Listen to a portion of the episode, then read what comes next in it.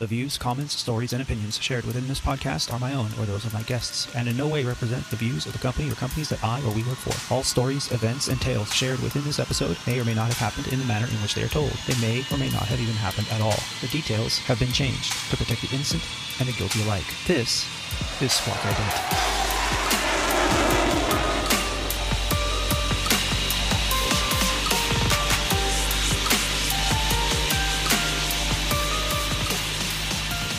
You're listening to Squawk Ident, an aviation podcast dedicated to the journey and the challenges surrounding the life and career of Aviator Tony, his co-hosts, and his guests. Together, we will explore the many pathways to an aviation profession, the realities of what a professional aviator can expect in today's marketplace, and we share many stories along the way. I'm your host, Aviator Tony, an airline pilot currently flying for a U S Legacy airline, with close to twenty years on the flight line. This is episode sixty-six of Squawk Ident, recorded on the twenty-first of December, twenty twenty, from the Aviator Sound Studios from somewhere in Southern California. On today's show, the Squawk Ident crew and I discuss COVID on the flight line, the Aviation Business Information Board on Facebook, and flight schedules during the holiday season. We also spend a moment with a new segment called From the Hangar, where we visit with our very own Captain Roger as he gives us a brief audio tour of the Dassault Falcon two thousand. And as if that was not enough to cover in this episode, we also have some very special guests today. You may remember him from episode forty-six of Squawk Ident, All in the Flying Family. Mister Kyle Jansen stops by to introduce to the show a few of Legacy Airlines' cadet program pilots. They sit down with us and discuss the program, the challenges within, and how their development with the pilot training is going so far. Now that our pre-flight is complete, let's get ready to push off the gate, start up those virtual podcast engines, and get ready for takeoff. Squawk Ident episode sixty-six is officially underway. Also, to help me get flight sixty-six of the Squawk Ident podcast underway today is an exceptional aviator and co-host. He is a professional C F I, double I, and M E I flight instructor, a former freight dog, a former airline pilot, a King Air flight instructor, a Falcon two thousand commander, a captain, and a corporate operator as well. He was able to break away from his heavy flight schedule today in order to join us with his newly illuminated and vented chateau from somewhere in San Diego, California. Please help me in welcoming back to the show, Captain Roger. Captain, how you doing? I'm doing all right, Tony. How are you? Hey, man, I'm doing great. Recovering from swinging the hammer and uh, flying a pretty heavy schedule myself. How are you? Yeah, I'm doing pretty well. I liked your little plug that you uh, you put in there for yourself uh, regarding my, my newly illuminated chateau, using your words. Heck yeah, man. Using oh. your expertise. You know, I, I got to say thank you, because I actually had a lot of fun. I, I enjoy doing that kind of D I Y stuff, and uh, to have you call and, and ask me to come down and help you swing a hammer and install some of those, uh, you know, ceiling fans and electrical outlets and things of that nature. Uh, it was a lot of fun, and I enjoyed spending time with you. So thank you. Yeah, well, thank you for coming down. It's uh, it was definitely helpful and beneficial. And um, I got some more work for you, so we're going to plan on on having you come down again sometime soon, bud. Yeah, we'll have to work that out, and pretty quick, because now that this uh, CARES Act is being voted on today, it, it looks like it's going to pass. It looks like we're all going to get back to work. Sure. And the good news is, potentially, this means that over thirty thousand furloughed airline employees will be coming back to work pretty quick. Now, as we were talking about before the show started, uh, what does that mean? Does that mean that they come back effective immediately, or will we have to wait until February first during the next contract bidding cycle? Because we've already bid for the January schedule, and those are out. And it's, what are you going to do? Uh, you know, these are combined airlines all together in the U S, thirty thousand pi- uh, pilots, flight attendants, workers, mechanics, all that. Where are you going to put them? What, what, what are their schedules going to be? So it might be until February first before we see that um, happening. So, which is beneficial for me, because that gives me all of January to uh, hopefully peel you away from your not quite so busy flight schedule So I've got one more one more month to get this work done. We have one more one month to get this work done. Okay, well, we're going to have to work this out, and uh, and, uh, and and I and I look forward to it as well. Well, also joining us today is another superb aviator and co-host. He is a former international and professional racquetball champion, a member of the nine G Club, an A M P and avionics tech, an R C aircraft commander, a boat skipper, a commercial drone operator, and currently a seven thirty-seven pilot for Legacy Airlines, the name we use here on the show as an alias to our employer, a U S mainline carrier. From his fortress of isolation, where he and his family are quarantining themselves because, well, you guessed it, it's the Rona. Rob has graciously agreed to share his experiences with the virus with us. And from somewhere in Flower Mound, Texas, please help me in welcoming back to the show, Mister Rob D. Rob, how are you feeling? I'm doing pretty good, man. Um, at some point during my COVID tests, when they were shoving this long cotton swab up my nose to touch my brain, I thought about you guys, and I knew you'd be asking me this question. So here we are. And, uh, yeah. Oh man, I got, have you all had that test yet before? I have not. Not I that have one. Not. Um, yeah. Oh my God. You figure out that you have hairs so far up your nose you didn't even know about. Holy mackerel. They tickle so bad, but, um, I'm actually doing pretty good considering, um, had, I got tested on Friday. Um, when um, I realized that I was coming down with, you know, something. Um, to be honest with you, the, the symptoms really snuck up on me.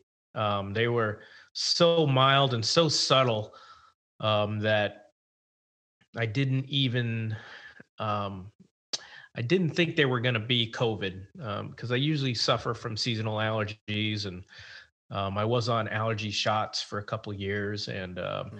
I, I haven't had to take an allergy shot in about three years. And I do remember the doctor at that time saying, you know, you might need to go back on them after a few years. Um, but anyway, long story short, um, symptoms crept up on me. I started feeling ill on, well, I started feeling the symptoms on Tuesday.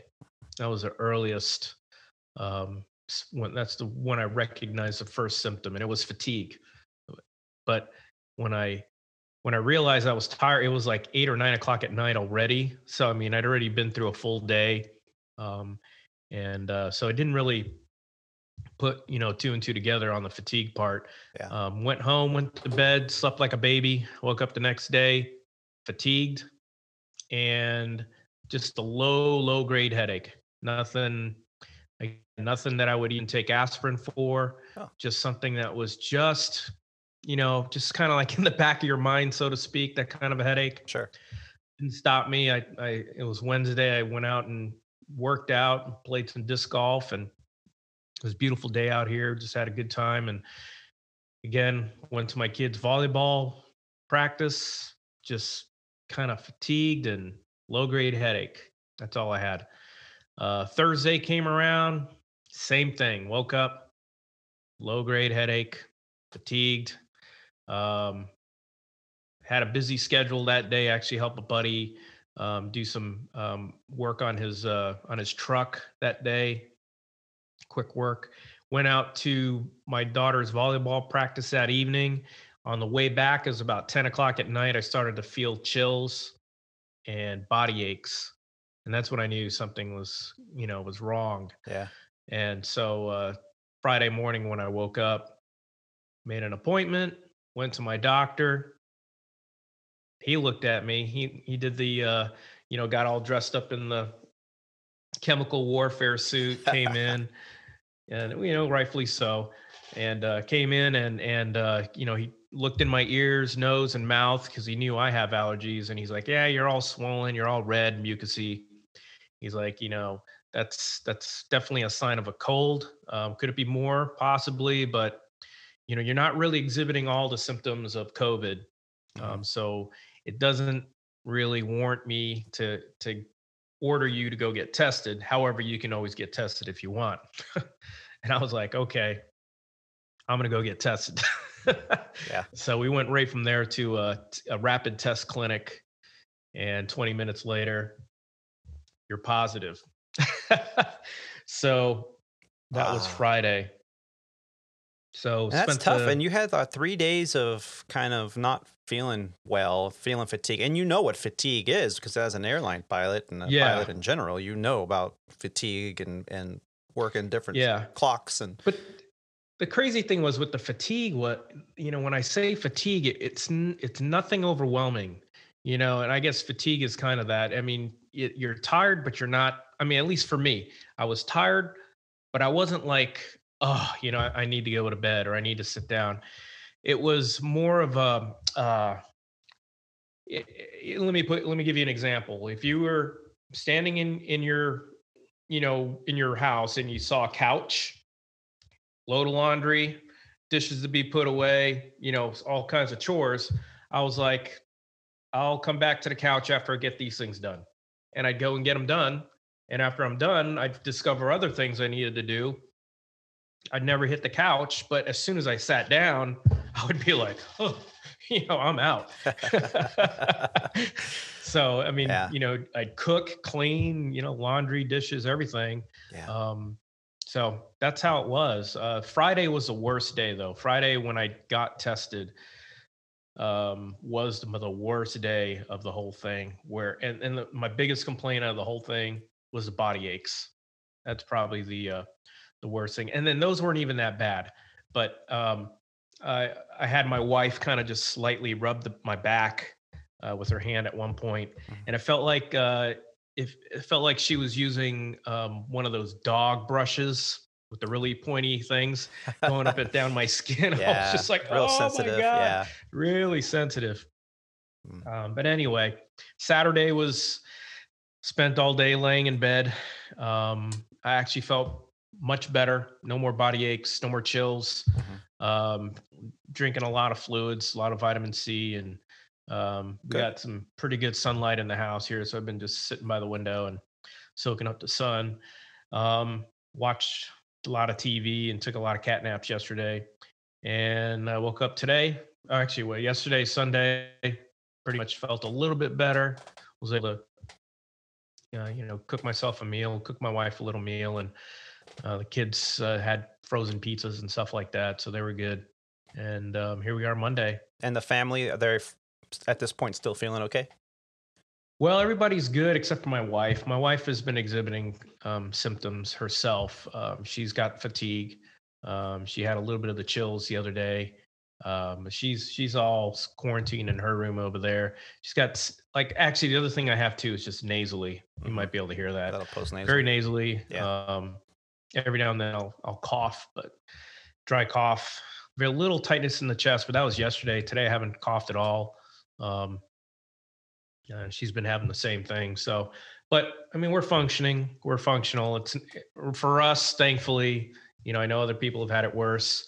Um, you know, we're, I, I, I'm actually feel like I can go out and do stuff right now. I'm yeah. not gonna, but, uh, right. Yeah. I'm going to stay here, staying in, indoors for the fourteen days and yeah, just, uh, you know, you, you know, and I were going safe. back and forth, uh, cause Im- you immediately told me, uh, and, and I appreciate you reached out to me and you're like, yeah, I'm going to go get tested right now. And yeah, I right. came back positive and, and yeah, I just got off the phone yep. with the chief pilot and, yep. and, and, you know, you were saying, fortunately you haven't flown since what, November twenty-eighth.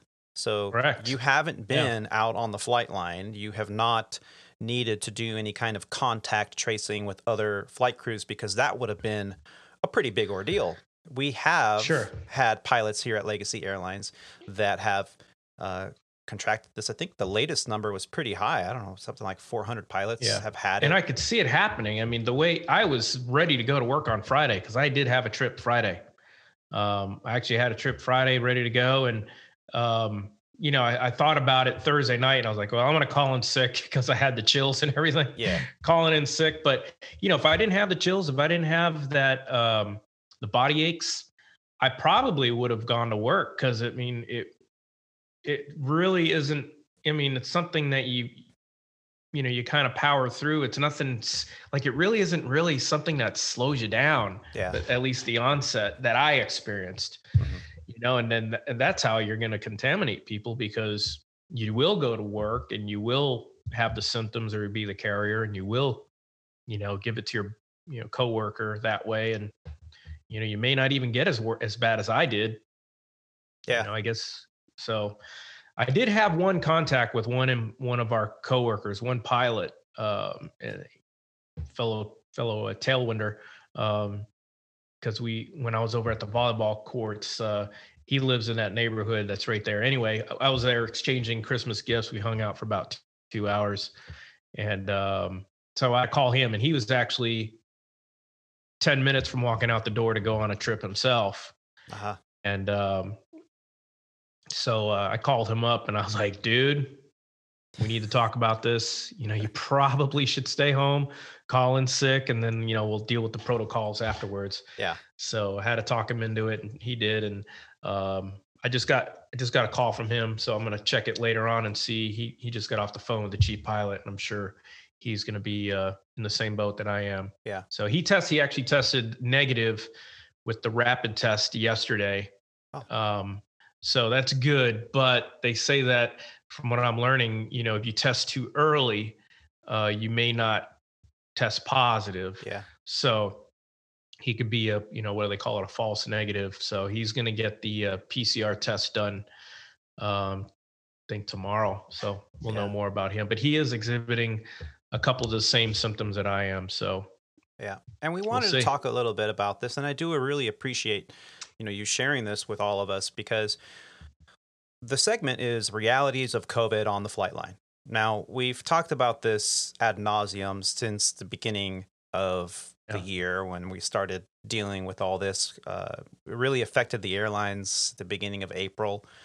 Uh, the, most of our listeners that have been listening since then know that I pretty much had the entire month of April off because everything got canceled, because everything was on a lockdown. And, you know, this lockdown, that was April. Here we are at the end of December. We got the last week of December here uh, coming up, and and we're still under this lockdown. California right now is under a major, major lockdown. You know, we, we uh, yeah. everything. You can't even, you can't sit at an outdoor restaurant. You can order food to go. A lot of restaurants won't even let you in the building. You order it either via a mobile app or online, or you make a phone call, and then they deliver it to your car. They bring it out to your car. There's no walking into the establishment. Um, and it's it's different depending on the county that you're in. And Southern California yeah. has a lot of counties, so there's a lot of variance here. Uh, I've been flying. I've been very fortunate. Uh, since uh, Roger and I finished up our little project, I drove back to Uh, my place um, that evening, which was Tuesday night, and Wednesday morning I had a three a.m. wake up, and I was psh, out the door, and uh, did a trip, and then I've been basically flying since then. And uh, today's my one day off this this week, and uh, I go right back out tomorrow morning, five a.m. So um, I've spoken with many pilots, many captains that I've flown with. Um, seems to be kind of one of the new hot topic questions. We used to ask each other, you know, did you commute? Do you have any kids?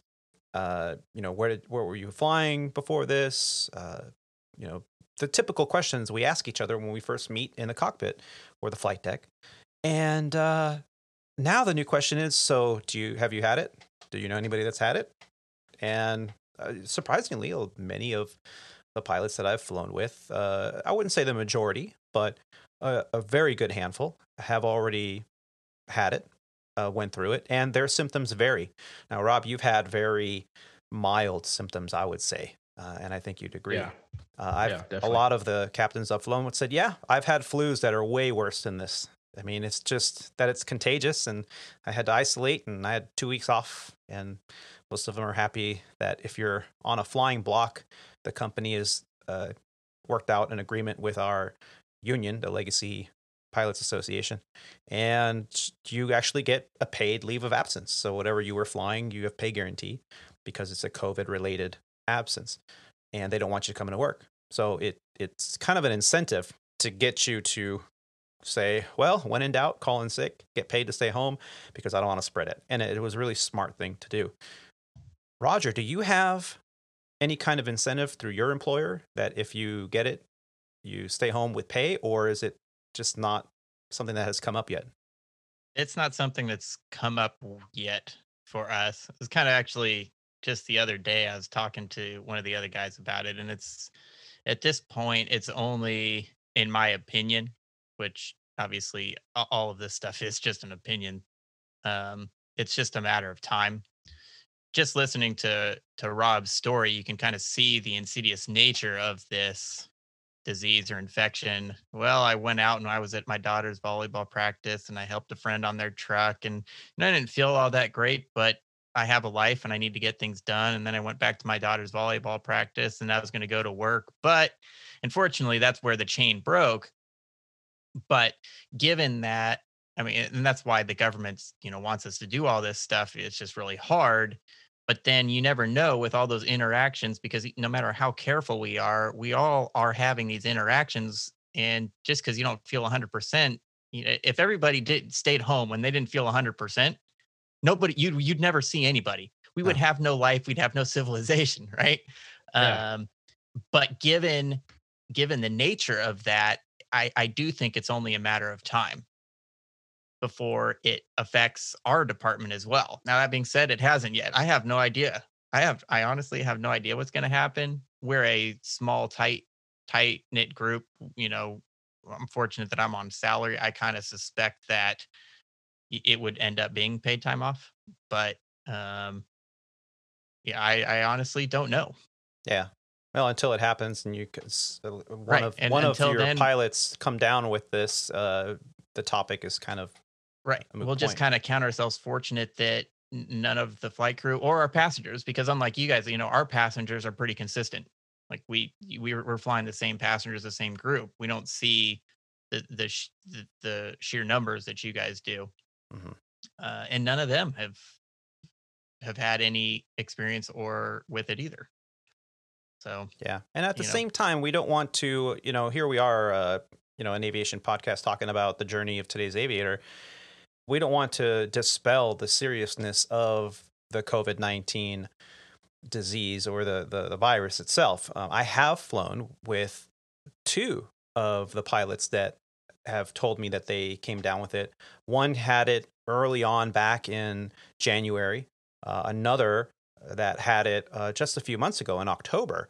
Both of them said, yeah, uh, it kicked my butt. I had to go to the E R, and they got uh, an inhaler that they had to take home with them. They were not hospitalized. They were at the hospital for like a day, and they went home that evening. Um, the, the one captain that had it the worst, relatively healthy guy in his early fifties, uh, contracted it. He doesn't know how, and anybody that tells you they know exactly how they contracted it, unless they did contact tracing, they don't. You don't know. How do you? How do you know if you catch a cold? How do you? How do you know what surface or what person or, or where it came from? You don't. It's impossible, especially with this incubation period. But his reaction to this virus was, he said he was like in bed and he didn't get out of bed for about three days. He thought it was he was it. He's done. Um, his O two levels were good because the doctor gave them the pulse oximeter, and, and he said that it never dropped below like ninety-four. Uh, I think they told him if it gets below ninety-four, ninety-three, ninety-two, somewhere around there, to go back to the hospital. Um, and uh, he said that in terms of taste of smell, he still, months later, didn't have it. And uh, he said mouthwash was the only thing that he could smell. If he put a cup of mouthwash under his nose, he could smell that, but food and things like that, he couldn't smell. And he actually cracked a joke. He's like, you could be farting right now on the flight deck and I wouldn't even know it. And I went, really? Not that I would ever do that, ladies and gentlemen. We've talked about that. That's a faux pas big time. Don't ever do that. You, you go take a walk on the wing in flight. But, uh, yeah, he said that he couldn't smell anything. And, uh, And that his lungs were not one hundred percent. He used to be an avid runner, and now he gets winded, uh, even going upstairs. So it affects everyone differently. I don't want to make it sound like we believe this is not a big deal. It is a big deal. It affects everyone differently. The experts don't know exactly who's going to get affected and how. We've heard that blood type is a factor, a contributing factor, that if you have a particular blood type, you're less likely to come down with symptoms if you contract it. That's been dispelled. Because I looked into that immediately, and that has been dispelled. So we really don't know. But it's a reality that even with the vaccine being now distributed, uh, it's only a matter of time. that we all get vaccinated, or those that choose to get vaccinated, get vaccinated. And hopefully this will diminish. Now, the latest numbers from the C D C show a spike in cases, people that have been tested and tested positive. What you really need to look at here is how many people have died from the virus since the beginning. A lot of people that were contributed to being uh, COVID death at the beginning of this pandemic, uh, the numbers were much higher percentile-wise. Also, you have to look at age and how many of those people came from hospice care, nursing home, uh, you know, medical facilities for the elderly. And the numbers are skewed dramatically uh, in that favor. So, you know, it's a serious thing. It is still going on. We are not out of the woods yet. It has affected our industry, even with this CARES Act that is any day now going to be passed, uh, possibly even by the time this airs. Uh, however, uh, it's not over. It's still going to take time, and that's what the experts have been consistent with. So thanks, Rob, for uh, sharing your experience with us. We really hope thanks, that uh, you you come through this with Uh, flying colors. It sounds like you're doing very well, and, and it's going to be two weeks of fun at home. Yeah, not too bad. I the only the only other thing I I, I say fatigue, but also uh, you did bring up another symptom is winded. You know, whenever I uh, we have a flight of stairs here, I walk up the flight of stairs and I get to the top. I feel like I just climbed, you know, El Capitan in in uh, California. I am winded. Yeah. I mean, bend down and tie the shoes, I'm winded. Play tug of war with the dog, I get winded. So yeah, that's one of the things. But yeah, anytime. I'm glad I was able to share my story so other people can at least get an idea of, you know, what some of the symptoms are like. Yeah. And it kind of has given me a lot of perspective too, because, uh, you know, I wear the mask whenever I'm in public. I wear the mask even when I'm outside. If I'm in the public yeah. eye, I wear the mask. And hopefully this vaccine Uh, these multiple vaccines come out, and they're going to be a positive thing for us all, and we can all get back to a new normal. Yep, I agree. Looking for that eighty-five percent herd. What do they call it? eighty-five percent herd, herd immunity. Uh, immunity. Yep. Yeah. Well, I've been good. able to find most of my stories uh, about aviation and aviation-related news from one convenient source. Our friend here on the Squawk Ident podcast, Mister Kyle Jansen, started a Facebook page a little while back called the Aviation Business Information Board. It's on Facebook. If you happen to be on that social media and you would like a great source for aviation-related news, I highly recommend that you search Aviation Business Information Board and check it out. Every day, he and his fellow administrators post relevant links to news stories about our industry. Rather than searching for aviation headlines, and or these headlines get sent to me through a notification. If you've not checked it out, we highly encourage you to do so now. Also, today's headlines on the Aviation Information Board are relatively exciting, and I wanted to share just a few of them with you. Just today, the latest stories, uh, one from uh, freight waves dot com, Airbus sets sights on a zero-emission aircraft from FreightWaves. Uh, great story there. They talk about uh, zero-emission el- electric Uh, engines or electric motors for aviation uh, aircraft. Uh, another uh, link that was shared this morning, uh, jalopnik dot com. Cargo plane does a little tree trimming after barely making it off the runway. This is like a, I don't know if it's like a M D eighty or a, I don't know what it is, but uh, it looks like a Yakolov or one of those Aleutian Russian airplanes right yeah, there. Yeah, pretty, pretty, uh, tight uh, takeoff there. Uh, really scary, actually. Uh, aerotime dot aero uh, had an article there. Uh, suspended after launch, SpiceJet seaplane stops service. After the loud launch of the seaplane operation, SpiceJet has suspended its operations. Uh, all great stuff. But here's what's yeah. really exciting. The T S A checkput travel numbers for twenty twenty and twenty nineteen. This is called the T S A throughput numbers. Every day, Kyle and his staff post the T S A throughput numbers. And we've got real excited here uh, around, around Thanksgiving, uh, I believe, that yeah. week. we were talking about the numbers, and in the last three days, we're talking the eighteenth, nineteenth, and the twentieth, over a million passengers every single day have gone through T S A checkpoints in the United States. Uh, this is a little bit less than half of what the numbers were in twenty nineteen. In twenty nineteen, we were looking at two million five, two million four, two million six, et cetera. So great place to to pick up on this news, to stay current with aviation uh, news and the news cycle. So thanks to Kyle for putting that together. And I, I found it really a convenient place to find my news. I read it every day. A little bit later in the show, we're going to have Kyle and a few of his cadets, and they're going to talk about what the cadet program is all about. But first, I wanted to spend a moment and discuss flight schedules during the holidays. With the corona cases reaching the highest numbers since the pandemic started, it seems like the news cycle is on spin times ten. I've been hearing a lot of shock and frustration from the public because of their inability to be with their families over the holidays. Many Americans ignored warnings to stay at home during Thanksgiving week this year, and those numbers were evident with the T S A throughput stats. Over the Thanksgiving holidays, U S saw six million four hundred twenty-two thousand plus travelers passing through T S A checkpoints on Monday, November twenty-third through Sunday, November twenty-ninth.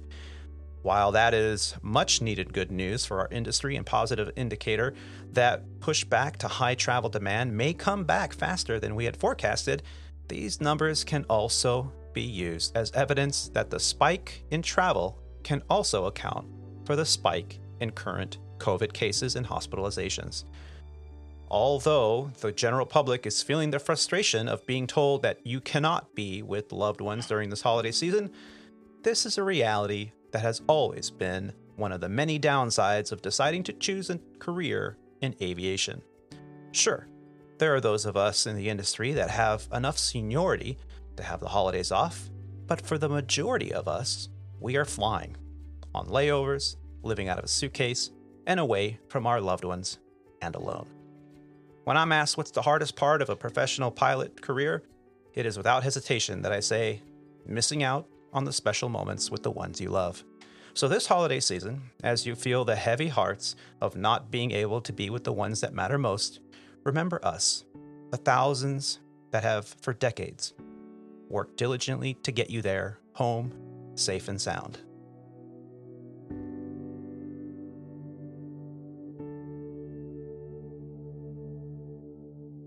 Well, Roger and I, as we mentioned on the onset of the show, we're able to spend a little bit of time together. Yes, we practice social distancing and all that good stuff. And that was long enough ago. And we're both, you know, free from contaminants and, and whatnot. So, you know, we did our part, but we got a lot done. Well, at the end of our little construction project, Roger said, "Hey, you want to come to the hangar and check out the airplane?" I was like, uh, yeah. How can you, how, how, you know, if you didn't offer that, I would have been very disappointed. So we got together and drove down to the hangar, and Roger gave us a little bit of a tour from his awesome Dassault Falcon two thousand. We recorded a little bit of audio, and we're going to play that for you right now. Well, okay. Uh, we are here at the hangar at uh, Gillespie Field in San Diego, California. I came down and was helping out a friend of mine. You might know him as Captain Roger.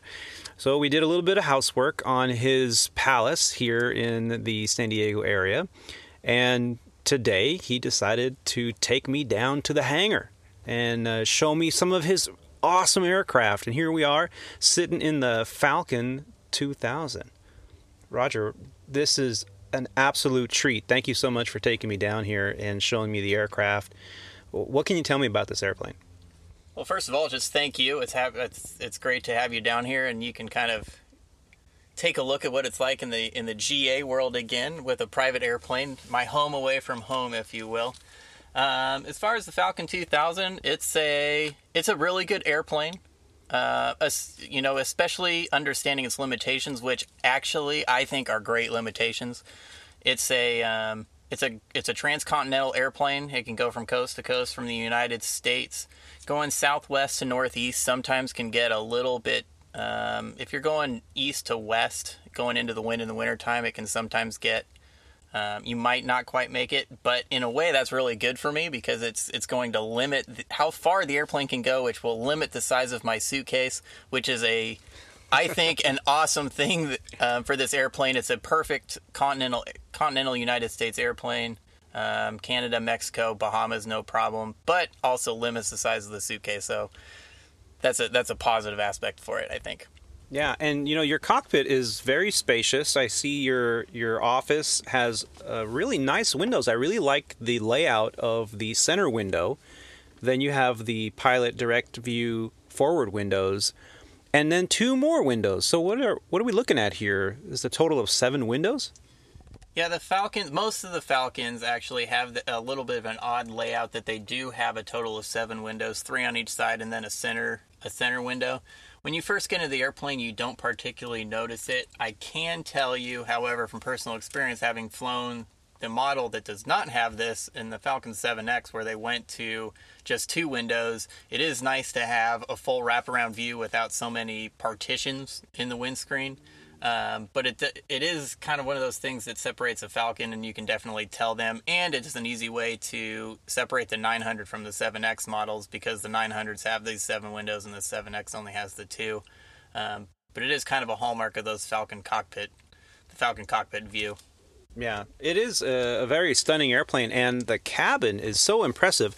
I don't think I've ever been on a private corporate jet before, and to be able to stand up and walk down the aisle and see all this like really lavish woodwork and, and fine leather, it really is just like in the movies where you're looking at people flying around in corporate airplanes. It is absolutely luxurious, and all the little cabinets and all the fine finish that uh, is here on the layout is really spectacular. And what have been some of your favorite uh, moments flying around and getting to enjoy this uh, experience here? I think some of the some of my favorite moments are mostly more the Taking taking clients or the passengers, the owners, on vacation. It's, I think, just a little bit more fun. It's a little bit more loose. A lot of the flying that we do, obviously, well, maybe not obviously, but is business related. It's not a lot of personal travel. And that's very, it's just much more business-like. Um, but when you get people that are going on vacation, the whole aura of everything's a little bit different. Just the the way that they pack. One downside to that is that they generally pack a whole lot more stuff with them, um, but really th- they're much more talkative. They'll come kind of come visit you up on the flight deck, and it's just a much more informal atmosphere. And so I think on a general level, those are those are some of the more enjoyable flights, just because everything's more loose, and people are flying in that in luxury. I mean, some people um, will come on when they're going on vacation. They'll they'll bring more family members that do not fly privately all the time, and so they, I mean, it, it blows their mind. Um, the you know what it's like to not have to fly commercially, and then nobody wants to go back and visit the commercial airlines anymore once they get a taste of of flying around in a jet like this, where you can stand up in the cabin, which does separate it from a lot of other business jets, just because it is pretty spacious. Yeah, I mean, I, I was blown away with the fact that I sat up here, and I'm currently sitting in the jump seat in the cockpit. It's a side-facing seat that sits behind the first officer's uh, compartment, first officer's seat. And I noticed right away, hey, Roger, I said, where is the cockpit door? There's no cockpit door. It's this uh, fabric curtain here that's being uh, held with a tie back. And I know that this is the way it is, but it's just a, such a shock, such a different atmosphere. Yeah, it's much, uh, we call it a privacy curtain. There also is a partition um, between the galley and the main cabin door, but that's not, um, let's just say that that's not to protect the pilots from what's going on. It's to protect the uh, passengers from us and what we may or may not see that goes on back there. It's, it's more just for uh, passenger privacy. Not, there is no safety, cockpit safety in, in really any business jets. Yeah, and there's no need, because you know your clientele, and of course, nine out of ten is the client's airplane. So, you know, why would you need that? Um, and it's a lot like a limousine with the little partition that pulls out and a little curtain, and and man, this is just really, really cool. And I'm sitting here in the hangar. We're sitting in the cockpit. And across from us is another one of Roger's uh, aircraft that he gets to fly on a regular basis. What can you tell me about that airplane? Well, the Falcon nine hundred, we're right next to the Falcon nine hundred. Uh, it's a Falcon nine hundred E X. Um, it's a little bit of a bigger airplane. The big difference with the nine hundred, it does have a third engine, number one. And number two, it Um, it carries a, a substantial amount more fuel. And so instead of, you know, at the beginning, we kind of talked about some of the limitations that the two thousand has, even in the transcontinental aspect. The nine hundred is much more of an international airplane. Uh, it does East Coast to Europe, no problem, nonstop. You can go, obviously, um, you can go actually West Coast to the Bahamas, which is one thing that, that, that our particular airplane will do, is it will go down. We'll take it from San Diego and go down to Puerto Rico nonstop, no problem. Um, it's the nine hundred, not because of the third engine, but just because of the sheer amount of fuel that it that it will carry. Um, really does open up much more of the world than this particular model of the of the two thousand.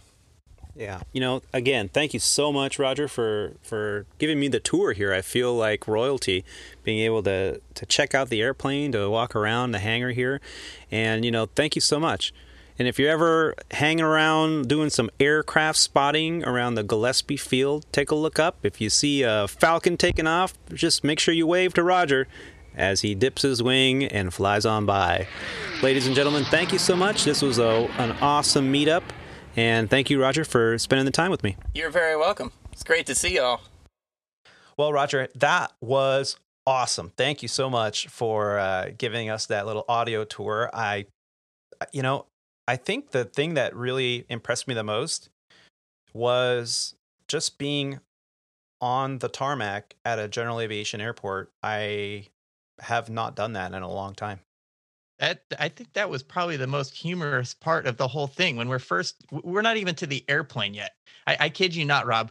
We are just walking down the hangars, and Tony looks around and he goes, I haven't been on a G A airport, and I think he said something like, since he was a flight instructor. Yeah. And I had to get out my fingers and toes in order to count how many years that was. He's looking around. I've never seen somebody so in awe of a Cessna one seventy-two before. It was pretty humorous. Yeah, and and there was a, a wow. Robinson uh What, R, uh, oh yeah, the R twenty-two, the R twenty-two trainer helicopter. Oh, yeah. I didn't realize how small these things are.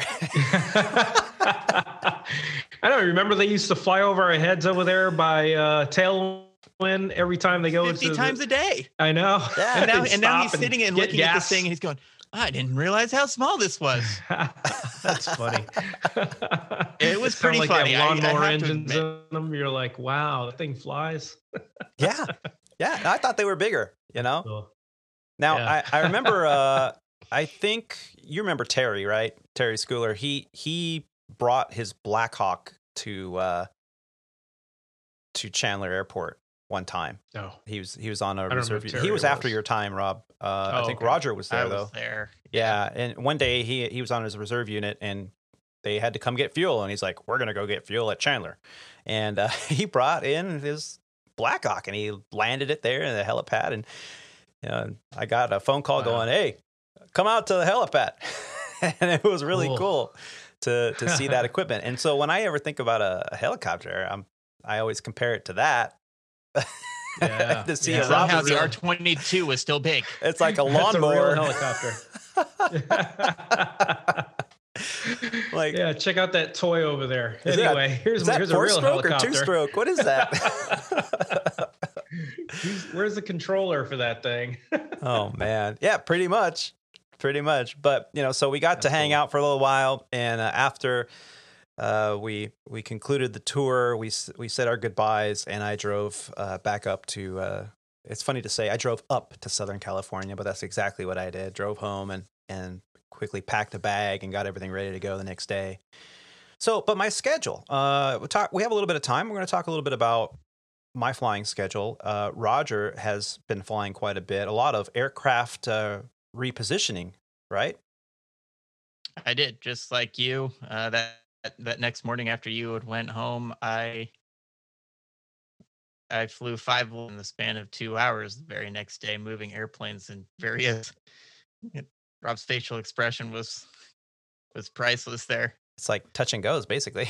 Yeah, flying a jet, flying that many legs in a jet um, in that amount of time, pro- probably one of the more challenging things you can do in aviation, actually. Yeah, for sure. Yeah, and you were dealing with Absolutely. customs, because a lot of these airplanes had to go back and forth uh, over the border, it, which was a uh, an interesting experience in and of itself, to say the least. Wow. Yeah. Yeah. Did you have to grease any palms? No, no, that was not that was not part of it. However, I I have now had the experience. I, I I'm not even sure what happened, to be honest with you. I crossed. I went from Mexico. And I flew to the United States with a one two zero zero squawk code oh. and didn't talk to a soul. Hmm. That's wow. exact. Yes, that was pretty much the look I had on my face before I even took off, because I was like, is this, can we do this? Right. How is this going to work? But is nobody called me. I, I, I'm still not sure. And then I called up L A Center on the way home on the next leg, and the, he, he wasn't sure. The whole thing was kind of a surreal experience. Oh, uh, my For goodness. my six-minute flight. That was in, on my six-minute flight. Yeah. Well, it wouldn't be your fault, though. It wouldn't be A T C, because they're the ones that issue the code, so... Well, I'm just not sure. I'm not... I'm. How does that How does that really work? If you're flying and you cross the A D I Vs... Yeah, I don't know. Who, who gets you in trouble? I remember flying um, one of our students' airplanes over to uh, Rocky Point from Chandler, mm-hmm. and we did a flight plan. I don't even think it was I F R, though. You know, we did a V F R flight plan, flight following, and I know we got a squawk code for that. But when we approached the border, I don't remember. I maybe we went back to twelve hundred or... Um, I yeah, always thought I you know. had to have a discrete squawk code and a flight. I'm not even sure if I had a flight plan. Yeah, I'm yeah, a little hazy on the whole. I think they're supposed exactly to have happened. a flight plan. I, I'm pretty There's sure. There's probably that... D E A agents all over your plane right now. I, like I said, I'm I'm honestly not really sure what happened. That's crazy. That's funny. oh, oh man, boy. That's crazy. That's funny. Yeah. Uh, no, well, you know, good for you that you were able to. to knock all that out, and that could be exhausting. A lot of people don't realize, they think that oh Absolutely. the long flights are tiring, but no, the short flights are the ones where you're really earning your money, because you're there's not a moment to to yeah. sit back and everything take a breath. Extremely compressed, and yeah. a very everything that you do in a four-hour flight, you have to do in the twenty-five minutes or whatever that you're yeah. operating. Everything. Well, aviation so, could be summed yeah. up with a very uh, popular saying is, you know, flying an airplane is usually fifteen minutes of sheer terror, followed by hours of boredom, followed by fifteen minutes of sheer terror right before you land. And when you don't have those four hours of boredom in between, it's just terror, terror, terror, terror. Half Anything less than terror. thirty minutes is terror. my funny. my longest flight that day was twenty-four minutes. Wow. That was my long. That was the long leg. Wow. That's and what was crazy. the shortest? Six. Yeah. Oh my! How heavens. can you? You can't even be in the pattern yeah. for six minutes. Do you what even the, leave your gear down? What do you do? I, leave I, the flaps no, I pulled, in. Leave the gear I down. The, I pulled the gear up and I pulled the flaps up.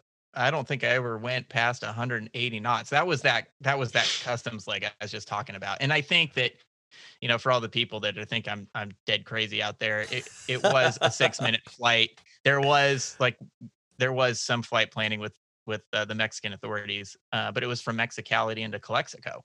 And oh, yeah. it was take off, take off. And the, the the clearance was literally from Mexicali, from the tower, take off, climb to two thousand five hundred and Calexico's one two two point eight for the C TAF.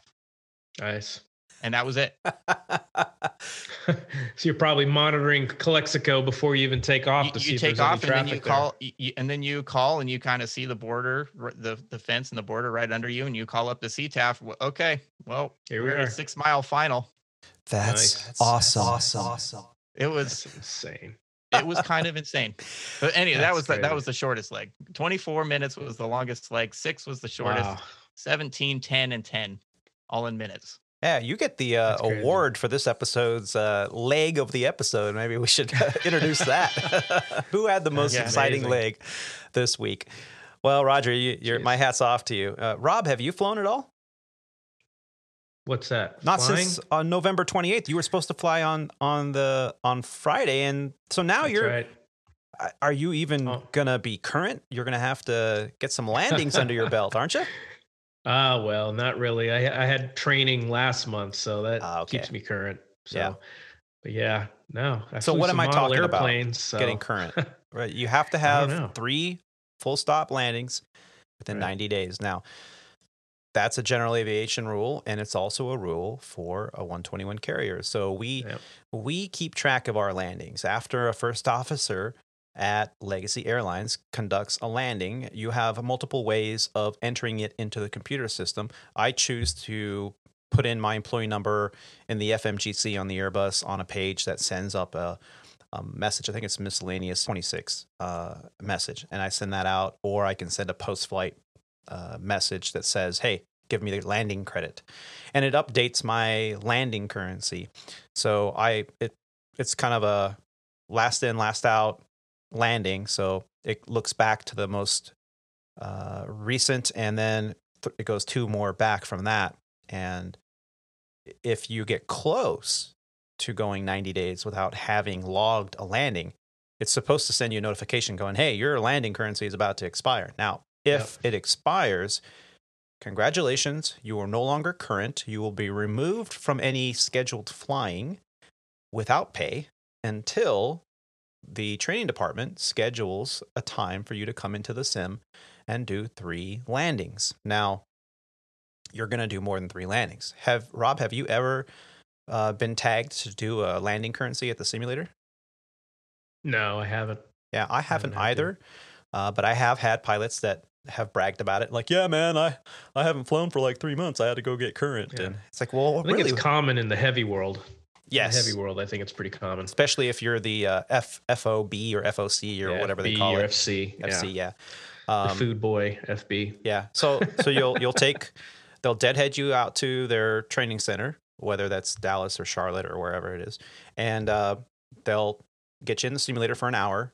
Uh, it takes you, what, ten minutes to do three landings. Of course, you're going to do a takeoff. You're going to do an approach. You might do some holding. You might do a, a V one cut. Why? Why not? You know, I would definitely take that opportunity. Uh, if you're ever in a simulator for your employer and they're like, well, uh, we got done early, we've got, you know, thirty minutes left in the sim. Do you want to see anything or do anything?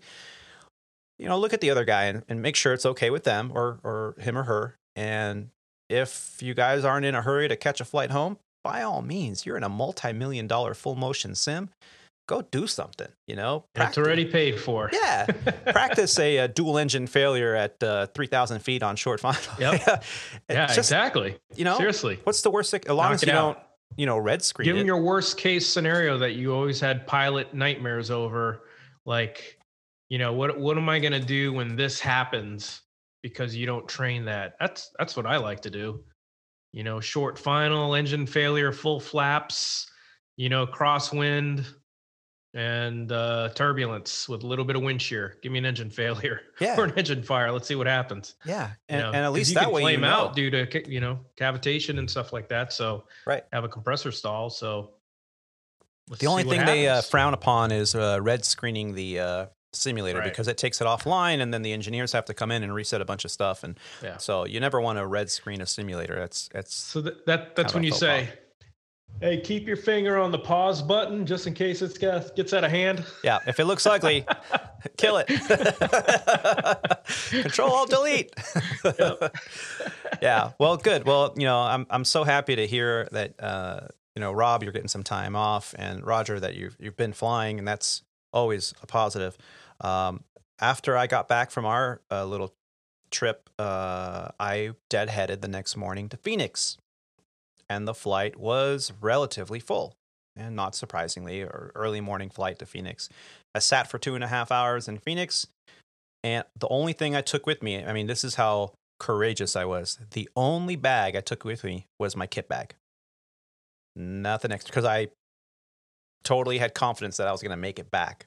Dude, never do that. Never. But it was so cool that just I was I since I got a little haircut here, since all the barbershops are closed in, in California, uh, I had to get the uh, the dog clippers out and shave my head.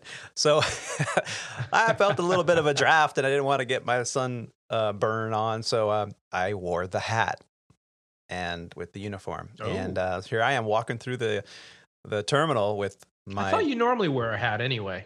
I did, but then I, you know, I had longer hair, so I was took the hat off. I was like, I'm not going to wear this hat for a while, and, right, okay. but now I'm back to wearing the hat because you know I, I got yeah. a shaved head, and and uh, so here I am with the hat, the mask. So I, I literally look like uh, like yeah. I am your pilot. And, uh, you know, it was great. I jumped in the cockpit. Uh, the captain's, he also had a smaller bag. Uh, and uh, we had a nice flight. One hour, fifty, that's fifty-seven minutes. Roger, that's about as short as they get for me. fifty-seven minutes en route, yeah. Phoenix to L A. I, I can fly five legs in that. In that time. Yeah, I believe it. I believe it. Uh, landed and be done for the day, and be and be at home. That's awesome. Yeah, you you go. Did you get a nap in there? Or... Oh man, five walkarounds. He's done. He's done. So you know, and and my captain goes, "Hey man, I haven't flown in like two and a half months. Do you mind if I take this landing?" I'm like, "Yeah, absolutely, no problem. I got plenty of flying the rest of the month. I, I'm not worried about my currency." So he flew the leg into L A, parked the airplane. Uh, I just got off the plane after the post-flight procedures were complete and hopped on the employee bus, got in my car, and drove back home. Uh, then it's a good feeling. It's a great feeling. I was a little tired the next yeah. day because I had been, you know, commuting back and forth to San Diego, and then I had the next morning. I didn't really get to sleep in. I got right into it, and so I kind of slept in on uh, that was Thursday, Friday morning. Guess what? Back to the airport again. Uh, five a.m. sign in. I had to deadhead this time to D F W. So a little longer flight, and it was on the seven eighty-seven. And I thought, oh, wow, this is nice. I like this airplane. It's very nice. The, for those have have not been a passenger on a seven eighty-seven, the airplane that Legacy Airlines uses is wonderful. It has three packs or passenger heating and air conditioning systems, uh, pressurization systems. And so it actually pressurizes the cabin to a maximum elevation of six thousand feet versus every other variant of aircraft that is currently being used in the United States as an airliner. They pressurize to a maximum cabin elevation of eight thousand feet, which means when you're in the back reading the paper or uh, watching a film, you're actually at a cabin pressure of what it would be like as if you were at an eight thousand foot elevation on the side of a hill or a mountain or something. That's why a lot of people get tired. That's why a lot of people doze off when they fly, because uh, they're oxygen. And I think they also add a little humidity to it too. So that, yes, the seven eight has humidifiers yeah. in their yeah. air conditioning system. So you land very much refreshed. Yeah. But I've got to admit, I had a, an exit row towards the rear of the aircraft. I, I had an open seat next to me. It was really nice, spacious legroom with no one in front of me. And I really enjoyed that. It was very comfortable. However, it was a very full flight, and I've got to say, I am not too impressed with the type of passengers that were flying that morning. I mean, it smelled like weed from the moment the first group came on until the last group got off, and it was pretty dank. Uh, I'm not saying that I'm judging on what people do, uh, what is legal and not legal and what they do in their spare time. But man, it, that, to be in a confined space and, and have to smell that, you know, and not partake. No, thank you. Yeah, that sucks. It, yeah. it, you know, and it wasn't just that. It was kind of the caliber of, of today's passenger has kind of deteriorated a bit, because now it's mostly leisure travel, with airfare being, you know, forty, fifty bucks for a, a ticket. Almost anybody can afford to go nowadays. And the business traveler yeah. is just not traveling. They're Zoom calling it. And so we have a, yeah. a different crowd. Yeah, we have passengers on board that are um, certainly wouldn't choose uh, Legacy due to the fare. Um, now that the fares are so competitive with all the low-cost carriers, they're choosing, you know, to get the, the best fare. And at that day, it seems like Legacy was the one, and they get to go for a ride on a seven eighty next to you. Yeah, yeah. But you know what? I, I didn't mind that as much as I minded the freaking pants on the ground. Come on, man. Pull your damn pants up, up. I don't want to see that. Uh-oh. I don't want to see your butt. I don't want to see your underwear. I don't know. Pull your damn. If you're yeah. going to be on an airplane, ladies and gentlemen, wear a belt. Put on pants. Exactly. Yeah. Yeah. And put on pants. Yeah. And put on pants. Yeah. Yeah. My favorite and thing a white I saw, though. Beater is not a shirt. Yeah. Uh, undershirts are not. Yeah. But my favorite thing I saw uh, in the past couple days in the airport in is actually in Phoenix. A grown-ass woman wearing a onesie, pajama, zip-up in the airport. I mean, oh, the man. whole, like, adult onesie, pajama. Watch her, watch her be the executive platinum of the airline, too. I mean, come on, man. Hey, I could do whatever I want. I paid for this thing. You know, there used to be a time when, yeah. you know, that's all I'm going to say. I know. Now, yeah. Roger, do any True. of your passengers come on board with a onesie or in their pajamas or in a bathrobe or or with their pillow or their Snuggie? Or? I have not ever had that happen. No. Now, wow. I will say that there ha- that that that, it, that that kind of behavior is more likely or more apt to happen on in the charter world, where you actually have rotating passengers, like where where a group is going to rent the airplane. I do not fly in that uh, type of operation. Yeah. Um, you know, I think, you know, like you just said, you know, there used to be a time, and today's times are just a lot different. Um, and much like you, I'm going to pretty much cut it off right there. And, um, I'm going to count my blessings that, fortunately, no, I have not had any wife beaters. Any of our passengers show up in wife beaters without pants, pants on the floors, onesie pajamas, or any other um, yeah, interesting clothing combinations. You know, most of this, most of the stuff that I do now is business related. I mean, they're they're business people, and, yeah. and they dress accordingly. I yeah. mean, to to be succinct about it. And and you know, this is uh. a public service announcement. If you are listening, most of the people that listen to our show are aviators or aviation enthusiasts. So I kind of preaching to the choir here. If you're going to fly on a commercial aircraft or a private jet, do not show up in flip-flops, okay, or slippers or pajamas, okay? Because here's the thing. Heaven forbid, on takeoff, a tire gets blown, a high-speed abort happens, the aircraft happens to overheat the brakes and kind of s- swerve and end up in the grass. Now that catches on fire. Now you have to egress the aircraft. The emergency evacuation checklist is underway. Everyone's going out of an emergency exit and jumping on a slide.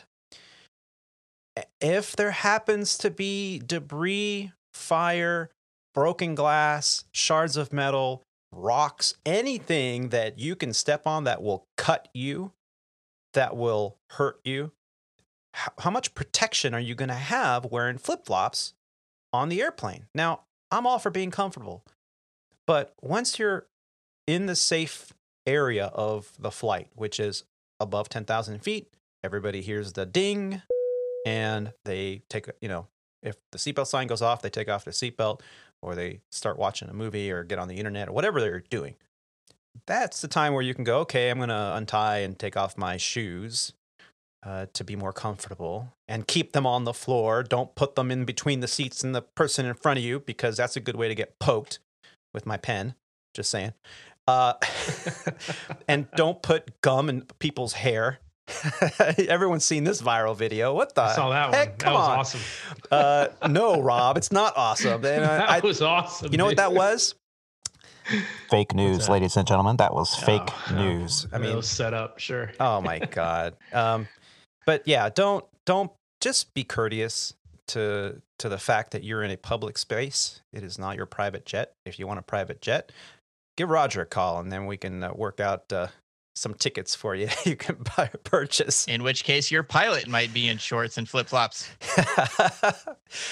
He's just kidding, ladies and gentlemen. He's yeah. just kidding. Well, it was that one time, man. there, there was one time.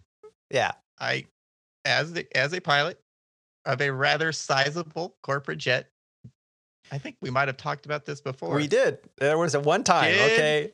Did operate an aircraft in shorts, oh, yeah. t-shirt, I remember this. And flip-flops. Okay. Not nope. by ch- I will say that was not by choice. That was uh, uh, out of somewhat necessity. But it did happen. It sure did. It sure safely. did. And, and safely. I would give anything to see a photo of that. Well, uh, ladies and gentlemen, we're going to take a break. And when we come back, we're going to be joined with Mister Kyle Jansen and some amazing aviators that are going through the cadet program and some administrators as well. So stick around. The Squawk Ident podcast will continue after a brief message.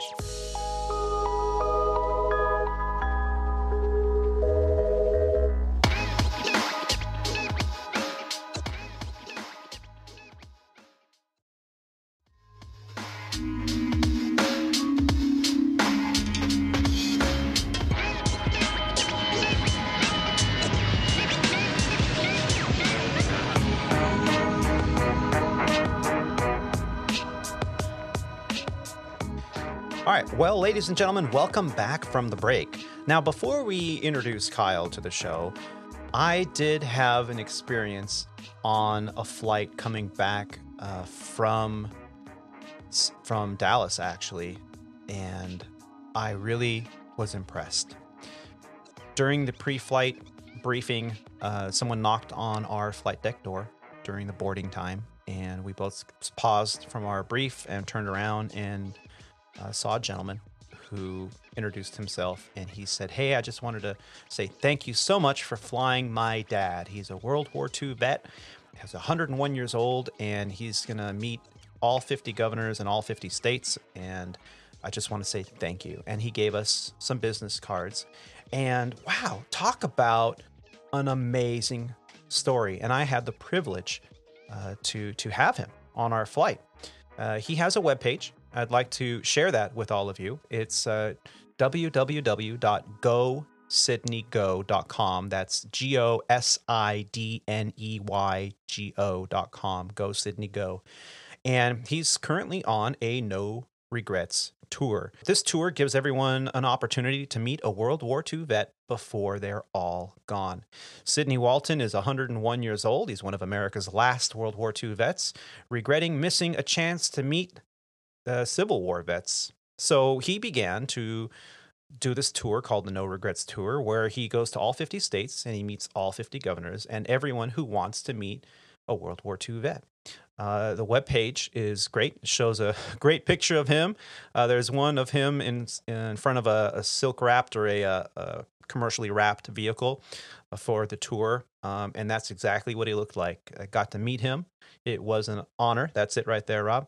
Um, he was born in New York on February eleventh of nineteen nineteen. He joined the U S Army at twenty-two years old. He enlisted in March of nineteen forty-one, nine months before the U S formally entered World War Two. And in nineteen forty-four, he learned he would be shipped out to Europe, where his unit took part in what we now know today as the Battle of the Bulge. Unfortunately, Sidney missed out on that opportunity to fight in the European theater. Before his shipment date, he broke his ankle and had to stay behind for recovery.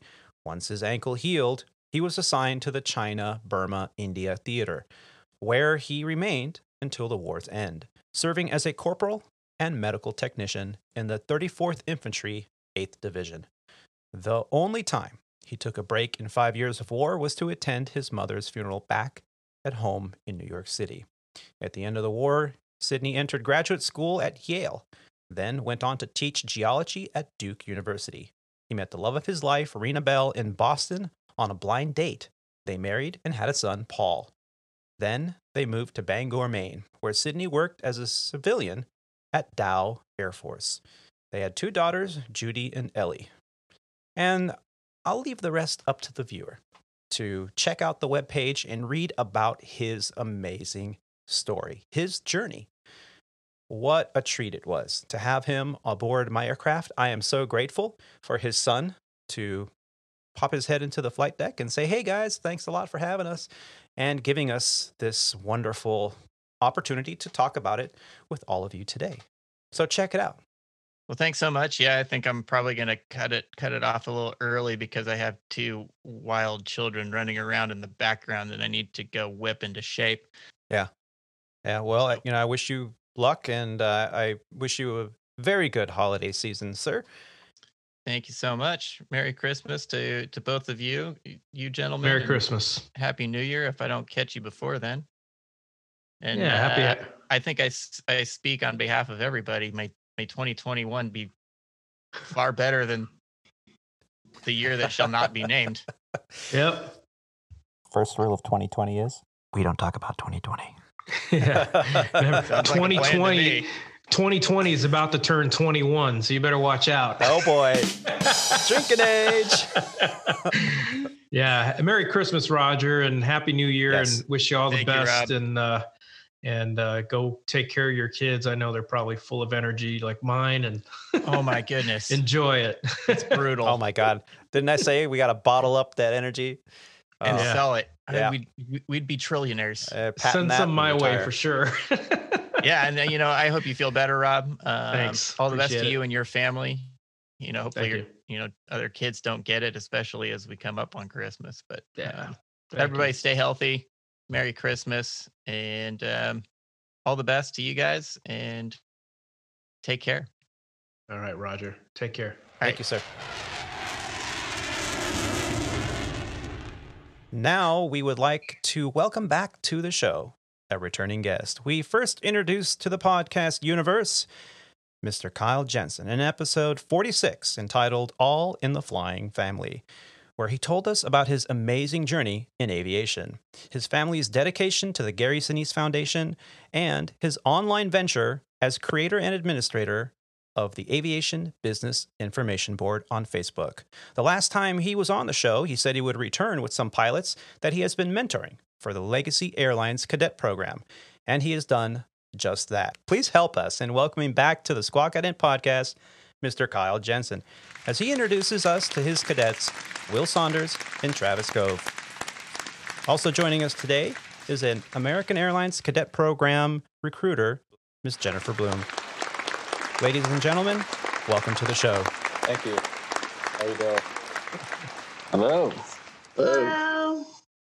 Well, Kyle, let's start with you. First off, thank you for bringing this idea to us here. You know, Kyle reached out to me a little while back and said, hey, man, remember when I said I'd, I'd like to bring my cadets on? Let's do it. And I can bring a recruiter on the show as well. And I said, this is amazing. Let's do it. What have you been up to since we last spoke back in June? Well, been flying my tail off. Uh, you know, summer months were uh, busy months for the airlines, and uh, uh, started getting into uh, the zero timeline uh, with the Legacy uh, letter of agreement. Uh, so trying to uh, been flying, been flying a lot, flying a lot, and. Uh, Trying to uh, stay busy, staying busy at home. Yeah. Yeah, wow. we've, we've spoken in detail about the zero timelines that have affected us here at the Legacy Airlines, the, the name we use here as an alias to our employer, since uh, we don't represent the company in any way, shape, or form. But we do enjoy sharing the news that we can and talking about this amazing journey in aviation. Well, and... And Kyle, congratulations on the big news. Would you like to share that with us now that I put you on the spot? Sure. Yeah. Uh, my wife and I are expecting our uh, first in March. Uh, baby girl due in March. We're uh, beyond blessed and excited for her arrival. So as you uh, can assume, uh, there's lots of things to accomplish before she gets here, and uh, uh, things are coming along. Yeah, absolutely. Congratulations. You know, uh, what a great time. Congrats, Kyle. Thank you. Congrats. Yeah, that's congrats, Kyle. Thank yeah. you. Exciting time. And I know the in-laws and your parents are probably losing their Ecstatic. stuff right now. Yeah. I know one thing's for sure, and it's going to be a, a probably a top a topic for the next podcast, Kyle, is you're going to be going to work to get some rest. Yeah, I've flown with a few uh, pilots that have said, you know, you're, you're going to go to your layover and you're just going to hit the bed and not wake up till the, the next show uh, time the next day. And it's like, oh, okay. Yeah, yep. That I think it's the only permissible time to be a slam clicker in the industry is when you're a new father. Yeah. Yep. Okay. Or a new parent. Congrats, man. Yeah. Well, so you mentioned you have been on a zero time line, but you're flying your butt off. Yes. How did you make that happen and how has it been going? Well, uh, the zero time line uh, is a first time for this legacy carrier. Uh, it's, I would call it an experiment. It's never been done before. And basically what it is, is uh, we we do not, uh, the pilot that picks the uh, zero uh, timeline does not get a uh, schedule um, a month prior. Uh, however, they have the ability to pick up open time flying or uh, the ability to trip trade with another pilot. Um, it's going a lot better than most of us thought it would go. Mm-hmm. Um, There have been a lot of pilots that have been uh, flying as much as they want, and there's been pilots that have been flying very as little as they want, but they have the uh, they have that choice. So, yeah. uh, in my opinion, it's gone uh, gone a little better um, than uh, than we thought, and uh, uh, it's one of those things where um, you, you don't know when your next trip's going to be. So, uh, if you don't have anything going on, you may as well go fly and. Um, The wife tells me to, uh, when I'm home for uh, quite a, a period of time, that I need to go pick up some flying. So, uh, so that, that's what I've been doing. Uh, last yeah. month, I flew uh, about seventy-six hours, and uh, this month I have a, a transition month um, for ninety-five hours this month. Um, wow! But uh, I, I've had uh, vacation this month and last month, so. And generally uh, November, Decembers are uh, slower times uh, for uh, all the airline schedules. So it's it's it's worked out uh, worked out well so far. Yeah, yeah, and I and I've got to admit, um, I am very impressed with how this has all come to play. Um, there are those that are on the social media zero timeline boards. Um, and we've talked about how to pick up trips and the different avenues to doing so that are very upset because they have very little hours and they think that um, that this is not fair, that why I have to fight in a pool of sharks to get flight time. Meanwhile, there are people with zero time lines that have eighty, ninety hours, and meanwhile I have ten hours and I'm fighting and I can't get any hours in there.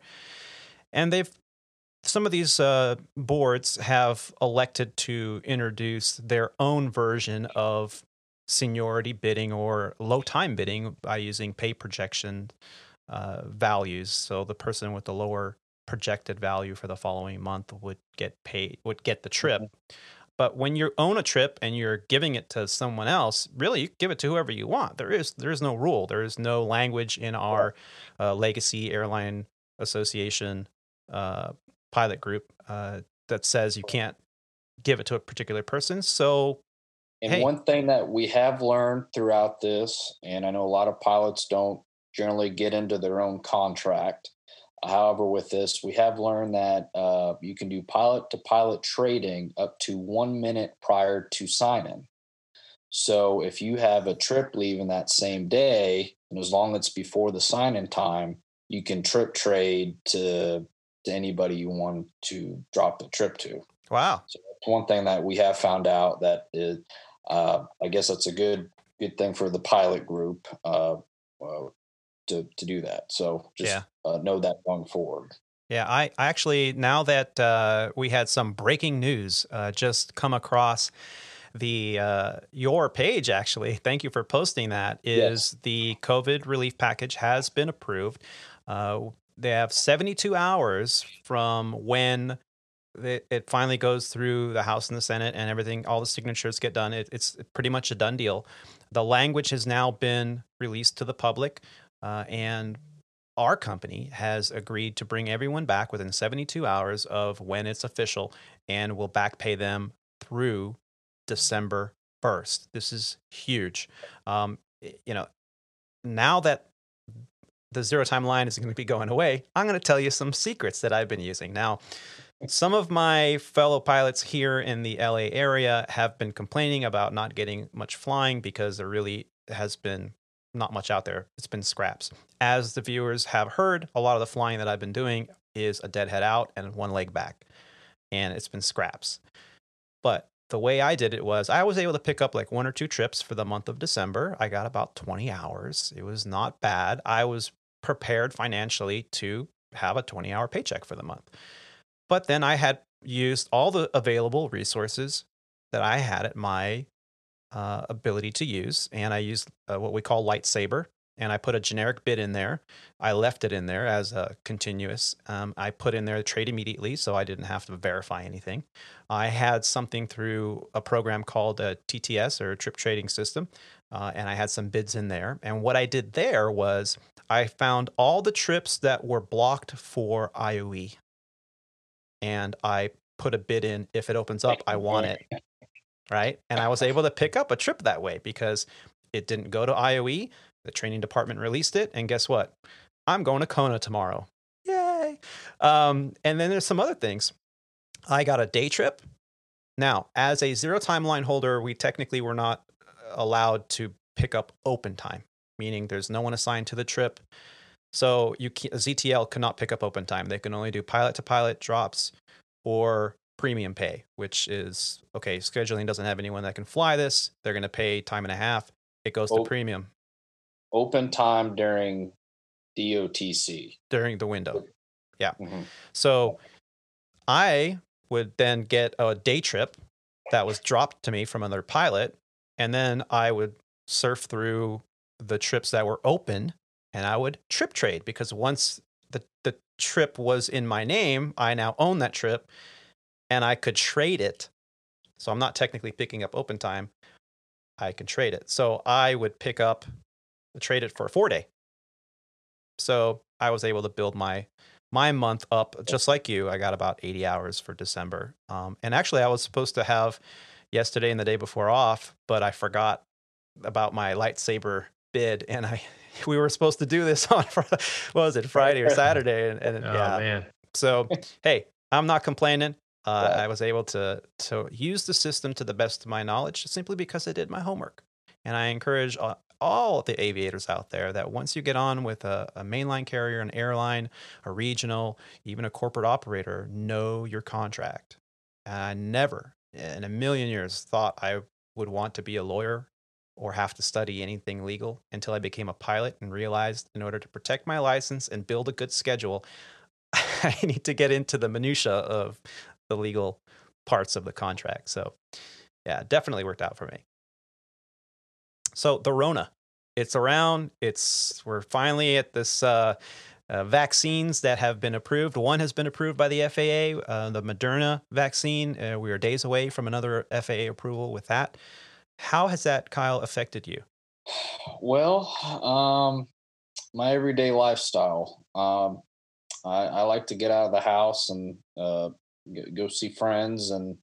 Uh, I'm a big, uh, Travis can attest to this. I, I like to meet people uh, all the time, buy them lunch and dinner and um, catch up, and um, haven't really been able to do that. And then uh, maybe the biggest thing for me is uh, with my wife being in the medical field, after I get home from a trip, um, I got to strip down in the garage. I got to spray down my, my suitcase and my bags, and, you know, uh, go immediately take a shower, get cleaned up, and do laundry. And it, uh, it's, you, or before just, you, you know, you're dragging your suitcase in. That's the last thing you want to do when you get home from a four day trip is, yeah. you know, you have an extra thirty minutes to, uh, figure stuff out. But, uh, yeah. Um, that, and then uh, being out on the road, not being able, depending on the city, uh, not being able to to go out, not being able to get out of the hotel room, um, go walk around, go hike, um, go try out the uh, the local restaurants.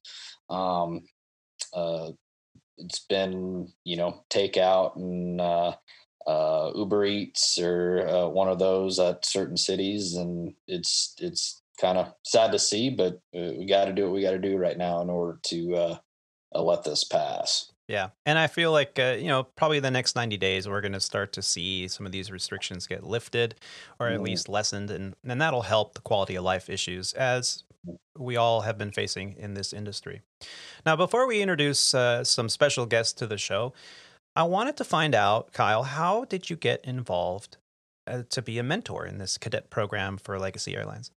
Okay. Well, um, I've always been, I uh, would say, mentor uh, to the younger generation as I've progressed throughout my career, um, kind of showing uh, the younger pilots um, kind of which direction they uh, should go or what direction uh, I think they should go, and uh, uh, kind of giving them uh, a guidance on, on how to do it, how to get there and who to talk to, and, um, and so forth. And then I found out uh, the Legacy Airline had a cadet program, and uh, threw my name into the hat, and uh, been here about a year and a half. And I have uh, two uh, amazing cadets right now that uh, I've seen them work very hard all year. And, uh, Um, I'm glad I'm helping them out and uh, watching them uh, on on their start of their journey, and uh, hopefully be able to fly with them one day at uh, at the Legacy Airline. Yeah, and let's introduce our first cadet to the show, Travis. How are you? How are you doing? And where are you joining us from today? I'm doing well. Uh, thanks for having me on here. I'm uh, I'm actually up here in Kearney, Nebraska. It's about uh, two hours west of Lincoln. I don't know if you guys are familiar with the uh, geography of Nebraska, but uh, currently up here at uh, at my uh, first gig out of this out of the uh, training and at um, helping students at uh, University of Nebraska Kearney is a one forty-one program up here. Yeah. So, well, welcome to the show. We look forward to hearing a little bit about your journey as well. Sure. And another cadet that's joining us today, uh, Will, what, uh, what's been going on? How are you doing? And where are you joining us from? Hey, thanks for having me. Um, everything's been going well. I just finished up my C F I check ride on Saturday. Passed that first time round. Congrats, man. Yay! Thank you. And so now I'm, I moved back up to, uh, to South Carolina, Charleston. And um, I think I'm going to take this this festive period off and then jump right into C F I training or into C F I. Yeah. Yeah. Well, you know, I've got to say my hat's off to you two gentlemen because, you know, I've been doing this for quite some time, a couple decades uh, of, of aviation. And I got to go on to the flight line over at Gillespie Field in San Diego recently, uh, which we spoke of earlier on this episode with our uh, co-host, Captain Roger, who uh, had to leave us a little earlier. Um, and I was just so impressed. I was like, man, I was excited. I was like a little kid in a candy store. I was like, I haven't been on a G A flight line in so long. and uh, and it's actually a little intimidating. Uh, all the moving pieces of a general aviation ramp, when you get into the bubble of an airline and, you know, your responsibilities really lie within the operation of the aircraft, and you're no longer doing all that other stuff like the the weather planning and the flight planning and the fuel planning. That's all done for you. You're really spoiled. And, you know, you're you're in the footprint of the aircraft on a walk around. That's really limits your exposure to the ramp. And then you go walk on a G A ramp and you got cars and helicopters and jets and, and piston powered aircraft. And it's all just beautiful, absolutely beautiful. So my hat's off to you gentlemen, uh, for being at this stage in your careers. Don't ever lose that. That's, that's the, the thrill of the G A ramp. Um, so thank you. And also joining us today, I am very honored to have a recruiter from our sister company over there at American Airlines join us, Miz Jennifer Bloom. How are you and where are you joining us from? Hi, thank you so much for having me on. As you said, my name is Jennifer and I am joining you all from Dallas-Fort Worth. Um, I typically work at the American Airlines Flight Training Academy, and I'm currently from home working. Oh, excellent. Well, uh, Kyle has been gracious enough to invite all of you on and have the opportunity here to kind of talk about the cadet program. Uh, I get a lot of questions about this. And as Kyle mentioned, as being a mentor in the, the community, I also, and I know Rob and Roger have taken a lot of pride in being mentors ourselves. Uh, I've always said from the onset of this uh, podcast that I stand here before you all, uh, standing on the shoulders of all the aviators that came before me. Uh, they lifted me up. They led uh, me in the right direction. And I wanted to return the favor. And that's really what this podcast is all about. It talks about the journey of today's aviator and all the hurdles that we have to overcome. And especially this environment, um, and twenty twenty has become a literal battlefield uh, for this aviation community. So thank you all for joining us today. Well, let's start out with Travis. You're from Lincoln, Nebraska. Your grandfather was a World War Two pilot, and you also were in the U S Air Force right out of high school. What got you so interested in this journey? Was it really your grandfather's inspiration, or did it start somewhere else? No, I mean, it started, it started back, uh, like when I was a child, um, you know, ten, eleven years old, listening to, I think I even did a, in sixth grade, I did a huge, uh, like a, a, a report and, uh, um, like got in front of the whole school and, and presented on, on my father or grandfather's success stories. And as a B forty-seven, B twenty-nine pilot, you know, twenty-two-year-old veteran, uh, lieutenant colonel when he retired, and um, it was it was a little inspiration. I think that kind of got me in the bug of the of the military. Um, uh, like I wrote in, in the bio, I, I you know I, I didn't I don't think my head was in the right place in high school, and I, I just kind of wanted to get out of Lincoln and, and join the Air Force, and I wanted to be around aviation of some sort. I didn't know what I wanted to do with my life yet, so. Um, I was kind of mechanically inclined and, uh, took the aptitude test and they threw me into, uh, being a mechanic as an eight, uh, on the A tens. And so I did that for a few years and that was a good time. Crew I learned a lot. All right. Yeah. Crew dog. There you I'm go. Crew dog too. I was a crew dog on the Viper. There you go. Um, yeah, and it was a good time. I enjoyed working on it and, and, uh, I got a little homesick, I think. And, uh, as I progressed through the Air Force, I, I decided, hey, I'm ready for college. Um, I'm going to go home.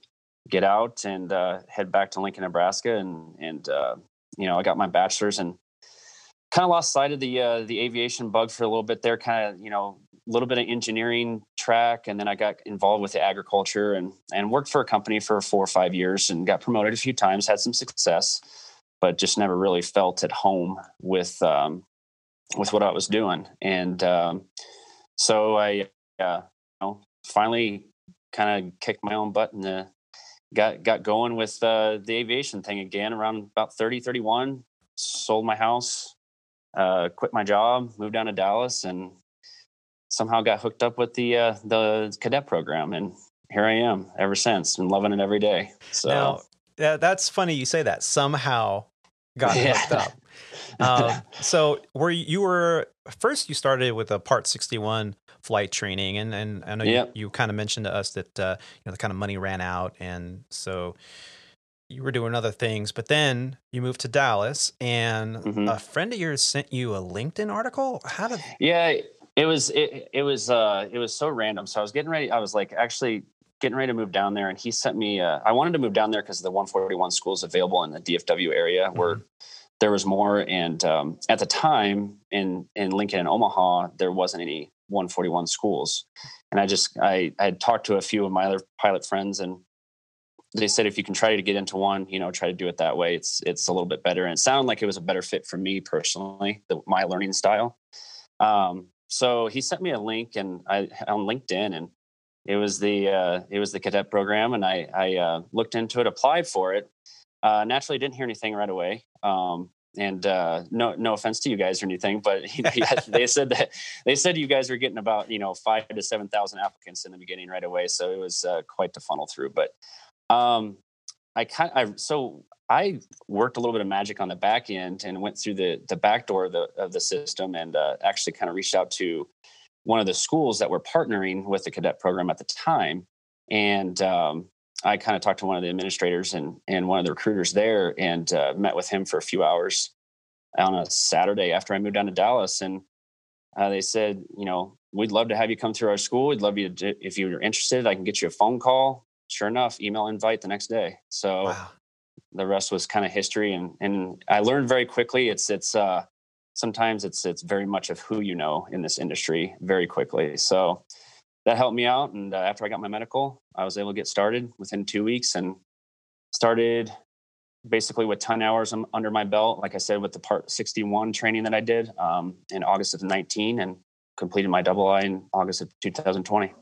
Yeah. So, and so you decided to move back to Nebraska, as you mentioned earlier with the introduction and Kearney, mm-hmm. Nebraska, and you're now flying in cooperation with the University in Nebraska, and you've got a pretty busy flight schedule with your training. How's that working out for you?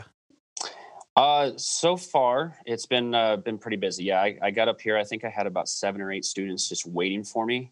They oh. were T S A approved and didn't have an instructor.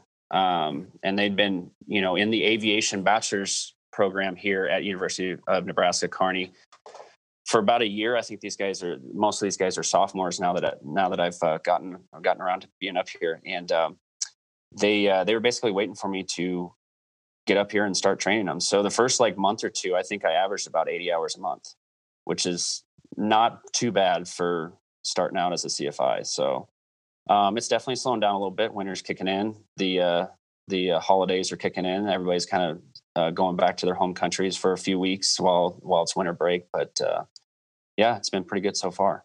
Oh, excellent. Mm-hmm. And, you know, also joining us today is another cadet, uh, Will. Uh, thank you for joining us. You know, you uh, started out in uh, kind of a similar manner that you, you wanted to get into aviation. What did your background give you to say, hey, I want to be a pilot? Was, was it something that started at a very young age, or did you have... you know, inspiration from a family member? How did that all come about? Sure. So I'm actually from a long legacy of uh, pilots. My dad was a F eighteen pilot in the Marines, and his dad was a P three pilot in the Navy, and his sister was a P three pilot in the Navy as well. So I was, I always grew up around it. I was always near jets. Uh, I moved around, moved around a lot in the military. So I never really thought much about it. I just knew, you know, It's that's that was the life I lived because I just followed my da- dad around when he moved in the military. And then after he got out and he went to go work for Legacy Airlines, I wasn't really around much airplanes anymore other than all the pictures around the house and all the models he had. But I went to college, pursued a degree in business, and Great. it wasn't, or it was something that I thought I wanted to do. I wanted to make money. That was what was in my head. I was like, businesses, how everyone ends up making money. So I did that, didn't fly at all, and got a, a job with the pharmaceutical pharmaceutical company down here in Charleston, and found out that I really didn't like what I was doing. I was working in a in a cube, uh, not in a cubicle, but in an office with no windows and fluorescent white lights, and it really wasn't my style. So I decided to start taking lessons at a Part sixty-one school while working full time, and was able to finish up in a little over three months while working full time, you know, wow. flying at night or flying on the weekends, um, trying to get minimum time just so I can be done. Yeah. And in that meantime, I had applied to this Legacy Cadet Academy. And after I'd put in, you know, they, there's a, there's a page where it says how, what's your flight experience? So I started updating that as I got more and more flight time, and then got an email back to um, have a vid- video interview. And that's kind of how it all came about. Yeah. And so, you know, from a legacy of pilots, you, you kind of are following suit of your family's you know, experience. And did they help you out by giving you any advice uh, early on in your training? Uh, I, I think my dad, my dad obviously tried to give me as much advice as he could, um, but he was more, he didn't really know the civilian side of how to come up through the ranks uh, to become a commercial pilot. So it was more, I knew someone in college who ended up doing a Part one forty-one school. So I was in contact with him, saw what he did, if he had any advice. And then my dad would give me advice on how to fly, um, some of the some of the things he had learned while he was he was a pilot, or he still is a pilot. But it was a lot of just trial and error and kind of on my own, because civilian and military side of flying is two different two different avenues. Yeah. Very true. And and really, again, another reason why this podcast is so dear to me is that when I was coming through through a civilian side, I also did a Part sixty-one school uh, for my private, and then I got into a Part one forty-one for everything else. And I really, I knew what I wanted to do, but I didn't really know the scope of what was involved and what to expect. All I knew was what my fellow students and fellow general aviation Uh, pilots were telling me, and, you know, my instructors, they were what, six months ahead of me that they were teaching me how to fly. So I really didn't get a, the big global assessment of what was going on in the industry and what to expect. And so to have an organization or program set in place that gives you the tools to be prepared, to make the best decisions, is absolutely crucial. And this is why the cadet program is such a sought out or sought after thing in this industry. So, you know, thank you for sharing that with us. Wow. Now, yes. You're C F I. Okay. I just had a conversation on the flight deck with my captain uh, last night. We were talking about how excited I was about doing the show today. And And I was asking him a couple questions. You know, that's, that's what I do. Along, there is no downtime when you're flying with me. When we're uh, cruising along for, you know, an hour, two hours, four hours, whatever it is, I'm going to, yeah, get me to shut up. Good luck. And I asked him, what was your hardest uh, part of your training in your general aviation? He goes, oh, for sure, my C F I check ride. He said it was a four and a half hour oral. And because the F A A guy that was there to do my check ride had nothing to do that day, and he didn't want to go back to the office. So he goes, it was a four and a half hour oral.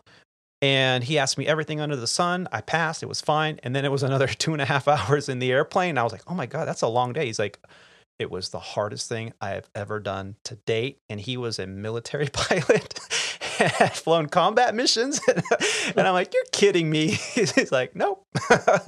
So how did your C F I check ride go? Was it uh, the same? Yeah. It was it was pretty long. It was the oral was, oh, I woke up at five thirty in the morning and didn't get much sleep. I, I actually felt sick because it was on a Friday, and the whole the whole week I'd been stressing because I, I was going to drive home the next day, and I was leaving the school because I, I would be done. So I really needed to pass the check ride. So I got there at six thirty. My D P E got there at seven, um, went on to about twelve, so about a five-hour oral, and then had two hours in the flight. And by by the time everything was said and done, it was about two thirty in the afternoon. So it was a pretty long day. Now, what's the best advice you can give anyone out there that's getting ready for their C F I check ride? I would say that definitely make your own lesson plans, because you can buy some online, but everyone has their own way of, of teaching. And when you don't construct your own lesson plan, then you're having to kind of you have to understand the way they put it together so that you can have a smooth flow through. So if you create it yourself, you know exactly what you're putting in there. You're knowing the different segments of that lesson. So you're not going to stumble over um, anything. You're not going to forget anything. Um, and I would also say, you know, get your, all your other people that are in the same, um, at the same level as you on your training, and study and study with them, talk about aviation with them. Uh, soak it all in, and by the time you got your check ride, you'll know if you're ready or not. Yeah. So um, just if if you study hard enough and this is what you love to do, then it's I thought it wasn't terribly difficult. It was just a lot of studying. So yes. it was it was definitely a lot of studying. And and just keep that in the back of your mind, because when you get hired yeah, on at a regional, say. Yeah, it's drinking from the thing. fire hose, right? Right, Rob? Yep. Yeah, That's same thing. You, you do a lot of uh, buddy study stuff. You know, you get in groups and you bounce questions off each other because, like you said, you may understand something one way and the other guy doesn't. And the way you explain it is different than what the instructor did. But, you know, now now they connect and, oh, okay, it makes sense. Right. Exactly. Right. And we all have, you know, our different ways of learning. You know, some of us are tactile, visual.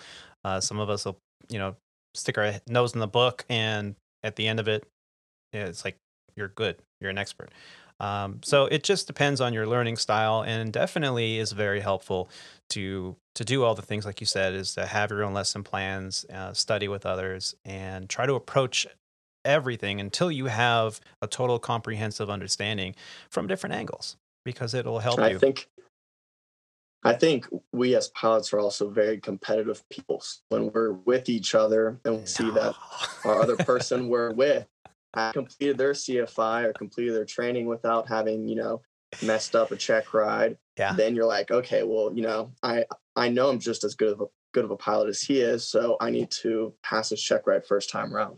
And um, so it's a lot of that competition that goes in there as well. Yeah. Well, twenty years in, instead of saying that, you're going to be wearing t-shirts on your layovers that say the world's most okayest pilot and proud of it. Well, all, I've got to say, thank you for sharing that. And I want to welcome to the podcast from the American Airlines Cadet Program. She is a recruiter, and she works in the Recruiting and Development Office at American Airlines. Please help us in welcoming to the show, Jennifer Bloom. Jennifer, how are you doing today?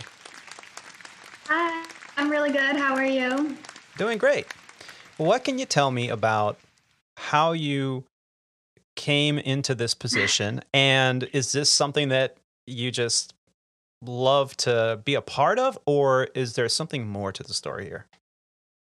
Okay, so I have a little bit complicated story for you. Um, similar to Will, I come from an aviation family. So my dad is a captain at a Legacy airline, and my brother is a captain at a regional airline. Um, I attended the University of Notre Dame, and I studied uh, finance and Chinese there. I was a double major, and I thought I wanted to do international business similar to Will.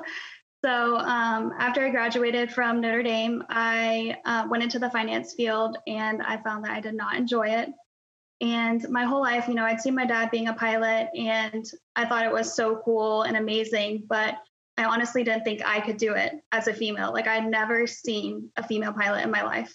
And I was talking to my dad about it when I was working in finance. I told him I wasn't enjoying it. And he said, I think you would be a great pilot. I really think you would enjoy it. I was um, a D one athlete in college. He's like, you have hand-eye coordination. You can do this. And I didn't really believe him until I saw my brother um, start at the regional airline. And he was two years older than me. So he was just starting at the regional. And I saw what he was doing. And I was like, okay, if he can do it, I can do it.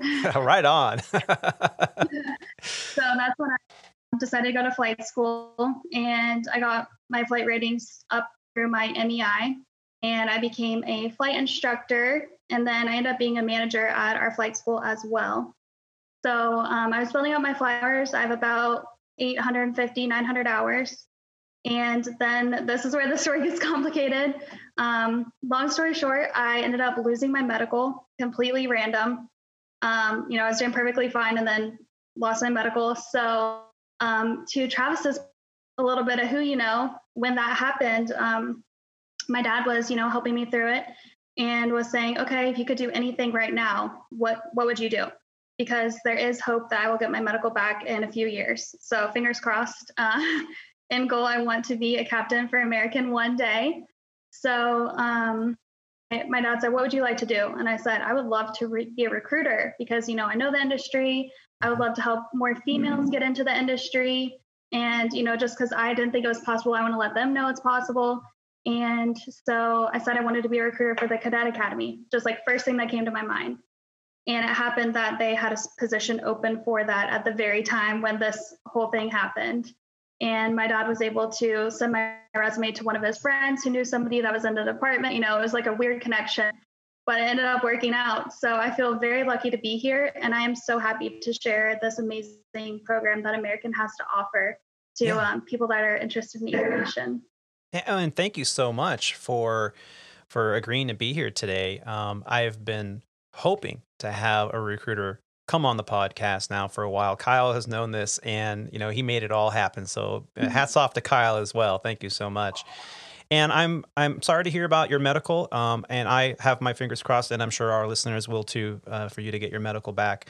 Um, once that happens, I'm very confident that uh, whatever you're going through, it's it's going to work out, because it's funny how in this industry we pool together, uh, and and everyone really wants to do everything they can to help a fellow aviator out and help them maintain their wings. So I'm sure with the background and the family that you have, Uh, that that it'll work out. And please keep us updated, because we'd like to to hear more about your journey, uh, especially once you get back to yeah. the controls of an aircraft. Of course. Yes. Well, thank you for being here. And what I wanted to ask you, uh, first and foremost, is this cadet program, the the gold seal of the great opportunity to have an avenue to get onto a mainline carrier in the future for a student pilot or a pilot going through training. So what is the best way a pilot can go after and apply for a cadet program? Okay, so um, how you would apply for the American Airlines Cadet Academy, the best way is to go through our website at um, w w w dot a a cadet academy dot com. And there you will start your application, and you just need to be prepared to answer some short questions like, um, what qualities make you unique? How will the American Airlines Cadet Academy help you achieve your goal of becoming a pilot? And um, I would say definitely do your research on the Cadet Academy. We have a whole website with a ton of research. And just make sure that our program aligns with your goals. And then if so, highlight why does the Cadet Academy, um, you know, how will that help you achieve your goals? So go ahead and start your application there. And um, when you do your application, one thing that's very important, so the number one thing we look for in these applications is passion for aviation. Okay, so we don't want this to just be an afterthought. We want this to be something that you are very passionate about.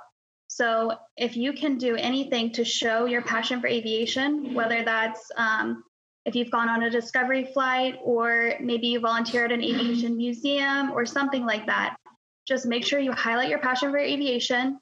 And then also um, something that sets your application apart is if you include any reference letters or your transcripts and resume. Those are all very important um, pieces of information that will help make your application stand out for us. Yeah, and absolutely great advice to have a way to, to really express your passion.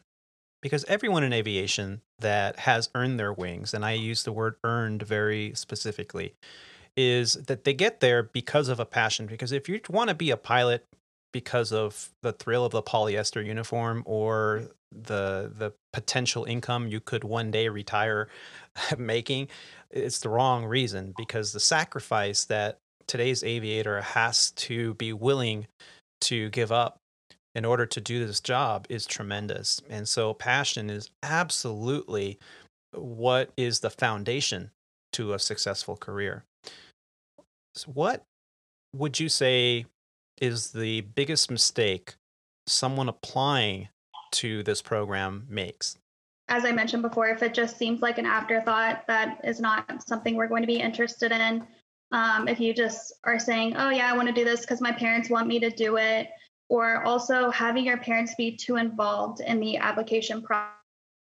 So um, we mm-hmm. do suggest that you have somebody read over your application to make sure your grammatical uh, sentences and everything, everything looks good. So grammar is very important. Uh, you wanna make sure that this is professional, not just like you sent a text message. Um, so definitely have your parents look over it if you would like to, but don't have them too involved in the process. So we do not want your parents walking through our door asking about your application or calling us or emailing us, because then that seems like they are the ones forcing you to do it and it's not your choice. Yeah, so, so if your mom and dad are, or mom or father, or mother or father, uh, are working for American Airlines, don't walk into the academy and say, hey, uh, my son's application was put in a few weeks ago. What's going on? I haven't heard anything exactly. yet. So that's exactly. a that's a that's a strike. So so yeah. So but none of that. that said, we would love to hear from you if you have a question, right? You can reach out specifically. Whoever's application it is, please reach out to us, and we would love to um, give you an update on where we're at, or um, if we process your application or anything like that. We will definitely answer to you directly. But I would say do not have your parents try and fight your battles for you, because you definitely need to be um, dedicated and mature and hardworking in order to make it through this program. And so we want to make sure that um, you're showing us that from the very beginning. So, and what does a cadet program offer? I mean, you look at it and you go, well, if I go through and just do my general aviation flight time or whatever I have intention to do, and then submit an application in off the street, what's the difference between me doing that and trying to apply for and receive the Cadet Academy program benefits? Yeah, so um, the Cadet Academy has many benefits. And I can say for myself, I actually did not go through the Cadet Academy because it was not up and running when I went through my flight training. Um, I missed it by one year. Mm-hmm. So whenever I started working here, I was like, oh, I wish I could have done this. It is really an amazing pathway and an amazing opportunity that American has created to build up the pipeline for pilots, because as we know, um, we do have a lot of pilots that will be retiring in the next, you know, couple years moving forward. Mm-hmm. So uh, we will need, you know, a supply of pilots even past this pandemic.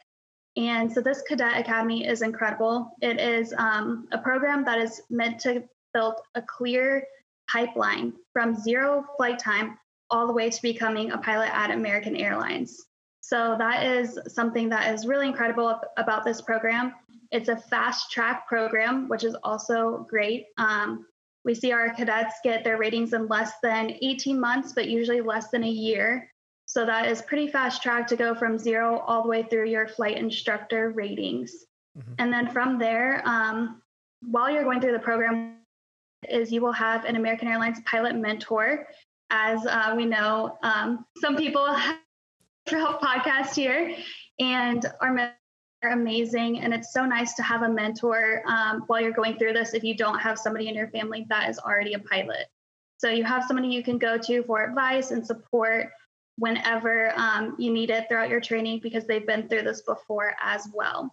So we have our pilot mentor. Uh, we do have financing options for our cadets. And also one amazing thing is our cadets benefit from um, a guaranteed interview at all three of American Airlines wholly owned, wholly owned regionals. So our cadets benefit from an interview, a guaranteed interview with P S A in Piedmont.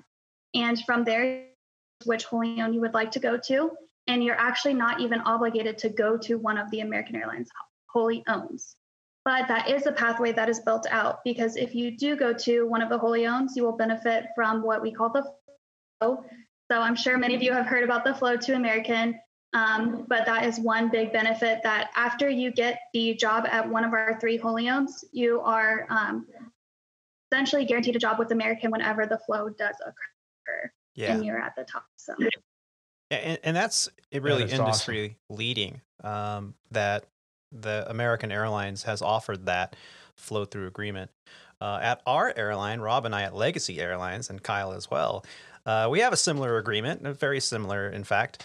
And uh, the Legacy Airlines Cadet Program is a lot like the American Airlines Cadet Program. That's a really nice coincidence there.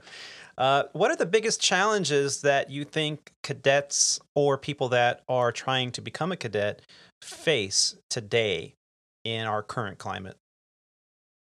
Um, so specifically today, uh, dealing with the pandemic is one thing I believe is scaring some people away that are not, um, you know, really closely tied to the industry already, because right now everybody is seeing, you know, furloughs and things like that, which, you know, hopefully this, with this bill passing, we're going to be able to call those pilots back, which is amazing. Um, but I know that right now could be an intimidating time to start going through this program. But one thing that you want to consider is um, it does take the training timeline from going from zero flight time to going to an airline is pretty long. Um, so I would say a safe bet is three years, and usually more than that. If you get your ratings in one year and build up your one thousand five hundred hours in two years, um, you're looking at about three years from when you start till when you go to the airline. So if you're considering being a pilot right now, or you're hesitant because you just started uh, training for your flight ratings, I want to assure you that this is a good time, because although right now we don't have a huge demand for pilots, um, by the time you're through your training, I would bet money that we will be um, on the back end of this and needing pilots again. Said, you know, before uh, the pandemic, there was a pilot shortage. And the fact of the matter is we still have pilots retiring, turning sixty-five and retiring every day. And there will be more and more coming. So we will need pilots um, on the back end of this. So I think that's one of the biggest factors is people tend to join um, and to start their career. Just to get an idea, how do you know how many pilots are f- forecasted to retire in the next year or two? Do you, does anybody have that those figures? Well, with the uh, most of them with the permanent leave L O A uh, took it out through uh, beginning of next year. Uh, uh, projected next year was about uh, around eight hundred, so probably half of that, depending on uh, the the permanent leave L O A, and then uh, after I believe at twenty, uh, starting twenty-two, uh, we go up to around nine hundred to one thousand a year mandatory retirements for wow. the next uh, yeah. five to six years, and yeah. then it tapers off a little bit, but it's still around seven to eight hundred a year uh, for yeah. another ten years after that. Yeah. So. And I know that our our tra- uh, the training department can only handle about that much too. So I mean that just gives you an idea of you know how critical this whole thing is as far as pilots, pilot supply, and pilot shortages. Yeah. So that Cadet Academy is crucial. Yeah, A O P A dot org uh, put out an article towards the end of uh, twenty nineteen. So it's about a year old, but uh, Smith research indicates that a tad over two thousand professional airline pilots will retire in twenty twenty, and the trend increases over the next five years after that until it peaks at over three thousand one hundred pilots annually reaching the mandatory retirement age of sixty-five. The attrition numbers remain high through at least the year twenty thirty-four. Man, we got fourteen more years or thirteen and a half more years to go. And I, and I like to point out, Tony, that those numbers that A O P A put out, those were uh, U S airline numbers. Yes. Those were the fact of the international carriers, uh, depending on where you want to live. And most of the uh, Chinese airlines, a lot of the foreign airlines, uh, mm-hmm. strictly hire American uh, pilots, uh, American citizen pilots, and uh, European pilots. So, uh, and they have a very similar um, uh, mandatory retirement as well uh, with the I K O. Everybody's uh, six, uh, sixty-five now. Um, so it's a great, great time to be a pilot, great time to get into the business. And, um, uh, Uh, fortunately, the uh, uh, Legacy uh, sister uh, cadet program uh, gives that opportunity for, uh, to those people that are interested in doing it. Yeah. If you even have an idea that this is a career path you want to follow, if you're hesitating, I, I don't think anybody here would disagree with me that don't. Um, the, the retirement age, you can look at Boeing puts out stats uh, every quarter. Uh, it's a great source uh, for the international numbers. Uh, globally, uh, the pilot retirements are going to be astronomical. So even though we got this speed bump in the road in our careers, uh, that is going to be twenty twenty, uh, it's a good time to get started because timing is everything. We've talked about this ad nauseum in with this podcast before. I was very fortunate. Uh, I got hired. I was the first class after nine eleven to get hired at what we call Sandpiper Regional here at the show, uh, the alias to the regional airline that I used to fly for. And we, for the first time, had more than ten people in the classroom. We actually had to borrow chairs from other classrooms. We had forty new hires in that class at the regional. Um, it was great because it was at the beginning of the hiring boom. I timed it wonderfully, and I can take absolutely zero credit for that. It was just happenstance. Um, Pure I, luck. I yeah. sat on reserve for, what, a month? And then I was holding a line. And after about six months, I was holding a commutable line. And then when it came time to upgrade, uh, when I got hired, I think Rob and I talked about this a few episodes ago, something like a twelve-year upgrade to captain at a regional airline. Yeah. So very like low pay. Turboprop. Yeah. yeah. And and I upgraded relatively quickly in, about, in less than six years. I think it was five and a half yeah. years. And I upgraded. Rob, I think you upgraded. Same thing. Same? Yeah, five and a half years. Yeah. Yeah. And then didn't sit very long on reserve as a captain because a, another cyclical uptick was happening in the industry.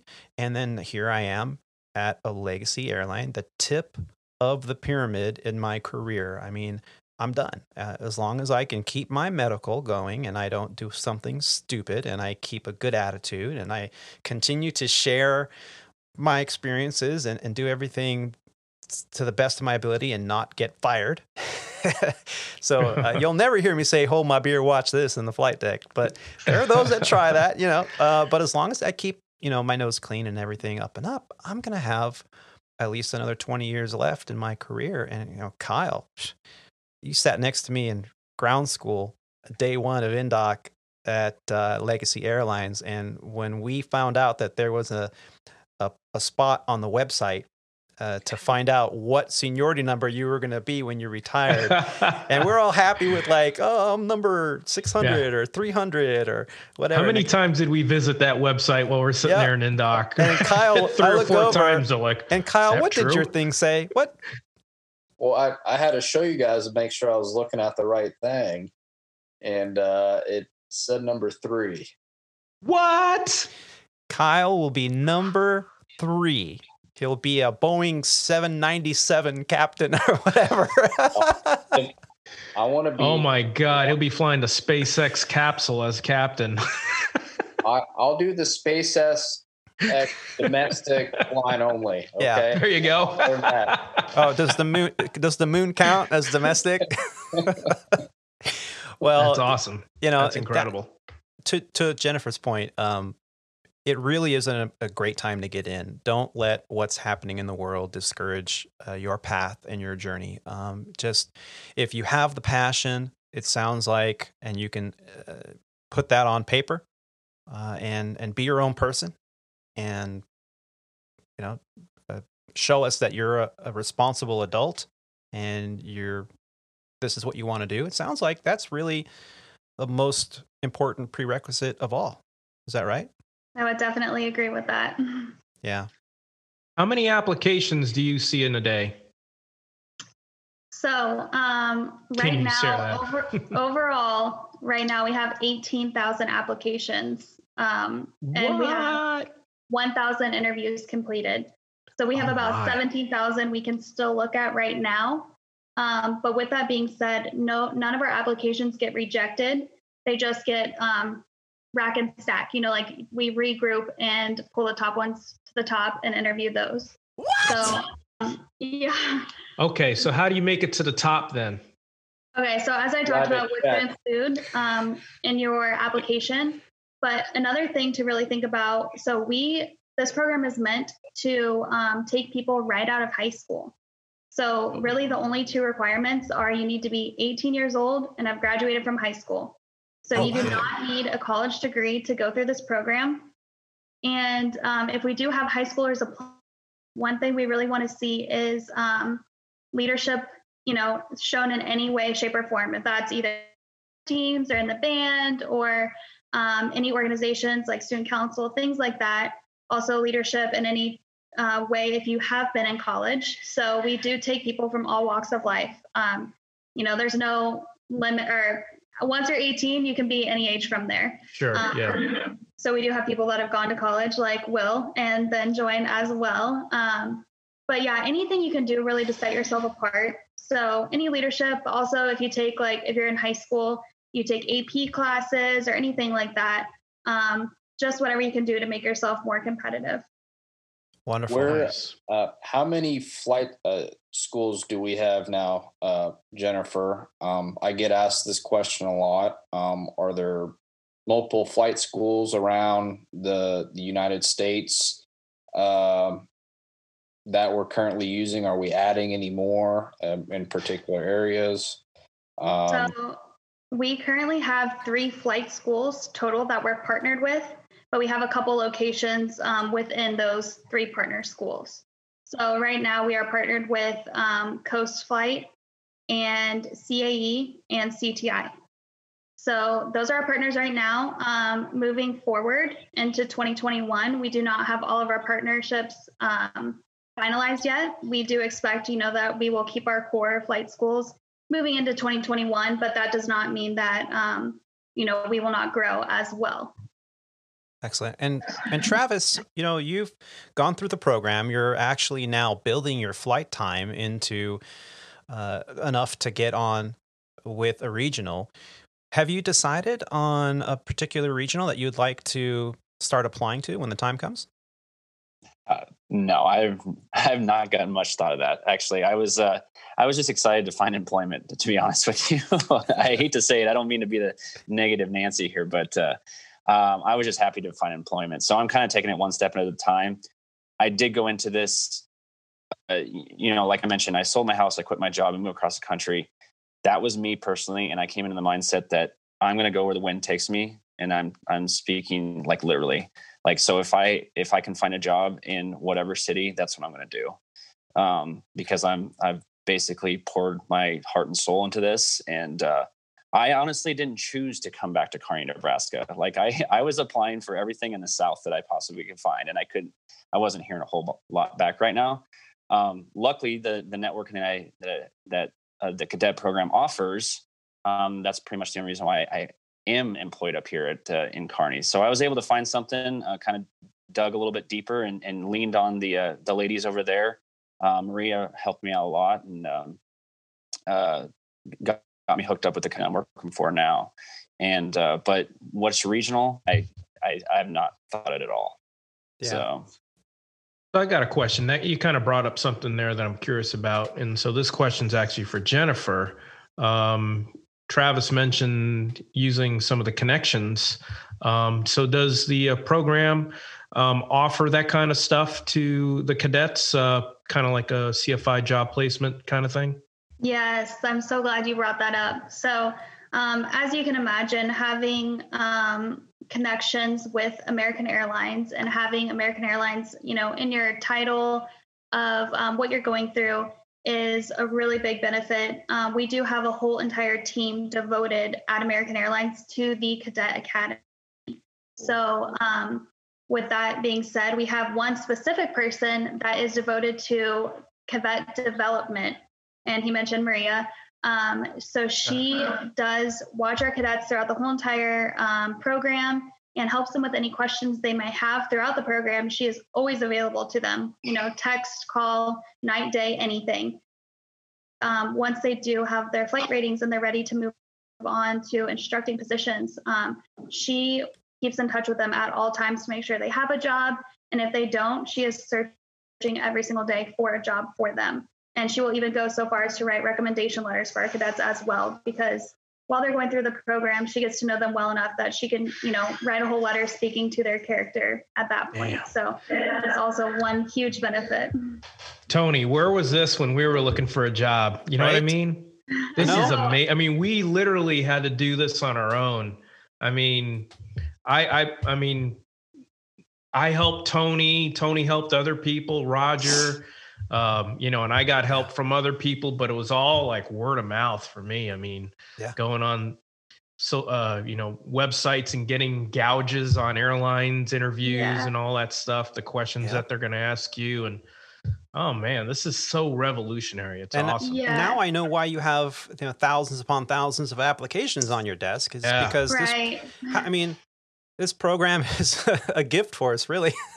yeah, and so with awesome. that, going off of that really quickly about the jobs. Um, so I did say we have three partner schools, and within those schools, we have multiple locations. So we have about six locations um, total, because you know each school has a couple locations.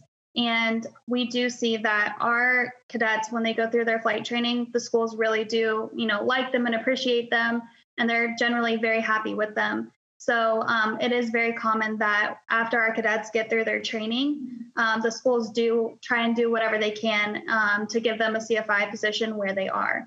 So obviously that's not always feasible depending on timing. Like uh, right now, I know that some cadets are not being placed where they are because there's, you know, there's issues with the pandemic, but yeah. in yeah. general, they do like to keep our cadets um, in order to teach more students.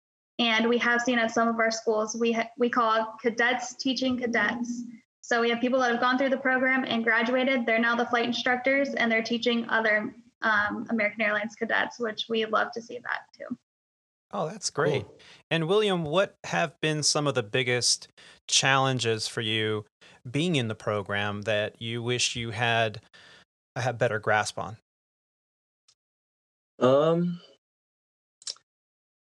I think that the pandemic was probably the biggest, the biggest thing, because now, you know, if someone catches COVID at your school, everyone needs to get tested. So you have the, a lot of stop and go. And when you get in a rhythm of flying, um, then it, it, it can progress a lot faster. And you, when you have all those stop and goes, they can definitely affect the way your training goes. But at the end of the day, if you really, you know, take, uh, take hold of your own Uh, pilot training, then it can still go very quickly, and it went fairly quickly for myself. Um, but I think, I think that I was blessed to have like a ton of people there to help me, so I didn't really have any issues going through. But there are, you know, you can get kind of lost in the process depending on your your personality. I would I would definitely recommend everyone who's going through it to, you know, be in charge of their own flight training, because when you're time building, no one, there's not a flight instructor like behind you saying, hey, like, let's go do our, you know, instrument approaches or whatever that we need to get done today. It's like up to you to build those hours, and you need to get the sixty hours, and, you know, you can do it in three months or you can do it in, in, in six weeks. So it's, it's up to how you get it done yeah. and your motivation. And do you have an idea of which regional you'd like to pursue? Um, there, there, there are two, because I would like to go to, to Char- Charlotte, which isn't too far away from Charleston. Um, so either P S A or Piedmont would be the two I'm looking at. Okay. Excellent. And okay. gentlemen, uh, this question is for the both of you. Uh, what is your hazardous attitude? Travis, let's put you on the spot first. What do you think? Oh man.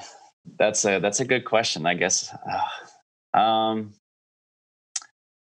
I don't know. He's a crew dog. I bet you it's, hey, I bet you can't do this. No, I'm not a hold my beer type of guy. I'm, oh, okay. I'm, I'm pretty, I'm pretty safe to the, to the rules. I'm uh, kind of timid with some of that stuff, at least. Um, I think I, I think I, like me personally, I'm, I might I might find myself uh, being guilty of uh, getting wrapped up in the in the gotta get gotta get time. I gotta get. I'm here to build time, and I gotta I gotta rush through it. And I don't know if that's really a one specific one, but I'm like I'm here, and I I I experienced it the first month I was here, and I almost got burned out already mm. um, because I was just flying, you know, three four lessons a day, because you know I'd been sitting without a job since March and since the shutdown. And I wanted to get rolling on this. And, uh, I, so I, I will recommend that, like, yeah, we're here to build time, but remember that the reason why I came here is to enjoy it. And so I, I actually already realized that I need to take a step back and just, you know, kind of take it as it comes, um, take my breaks and take my vacations and, and just kind of relax at it too. So, so maybe a little of uh, impulsivity to get that flight yeah, time. I would, I would, I would say that's probably the one that fits the best. Yeah.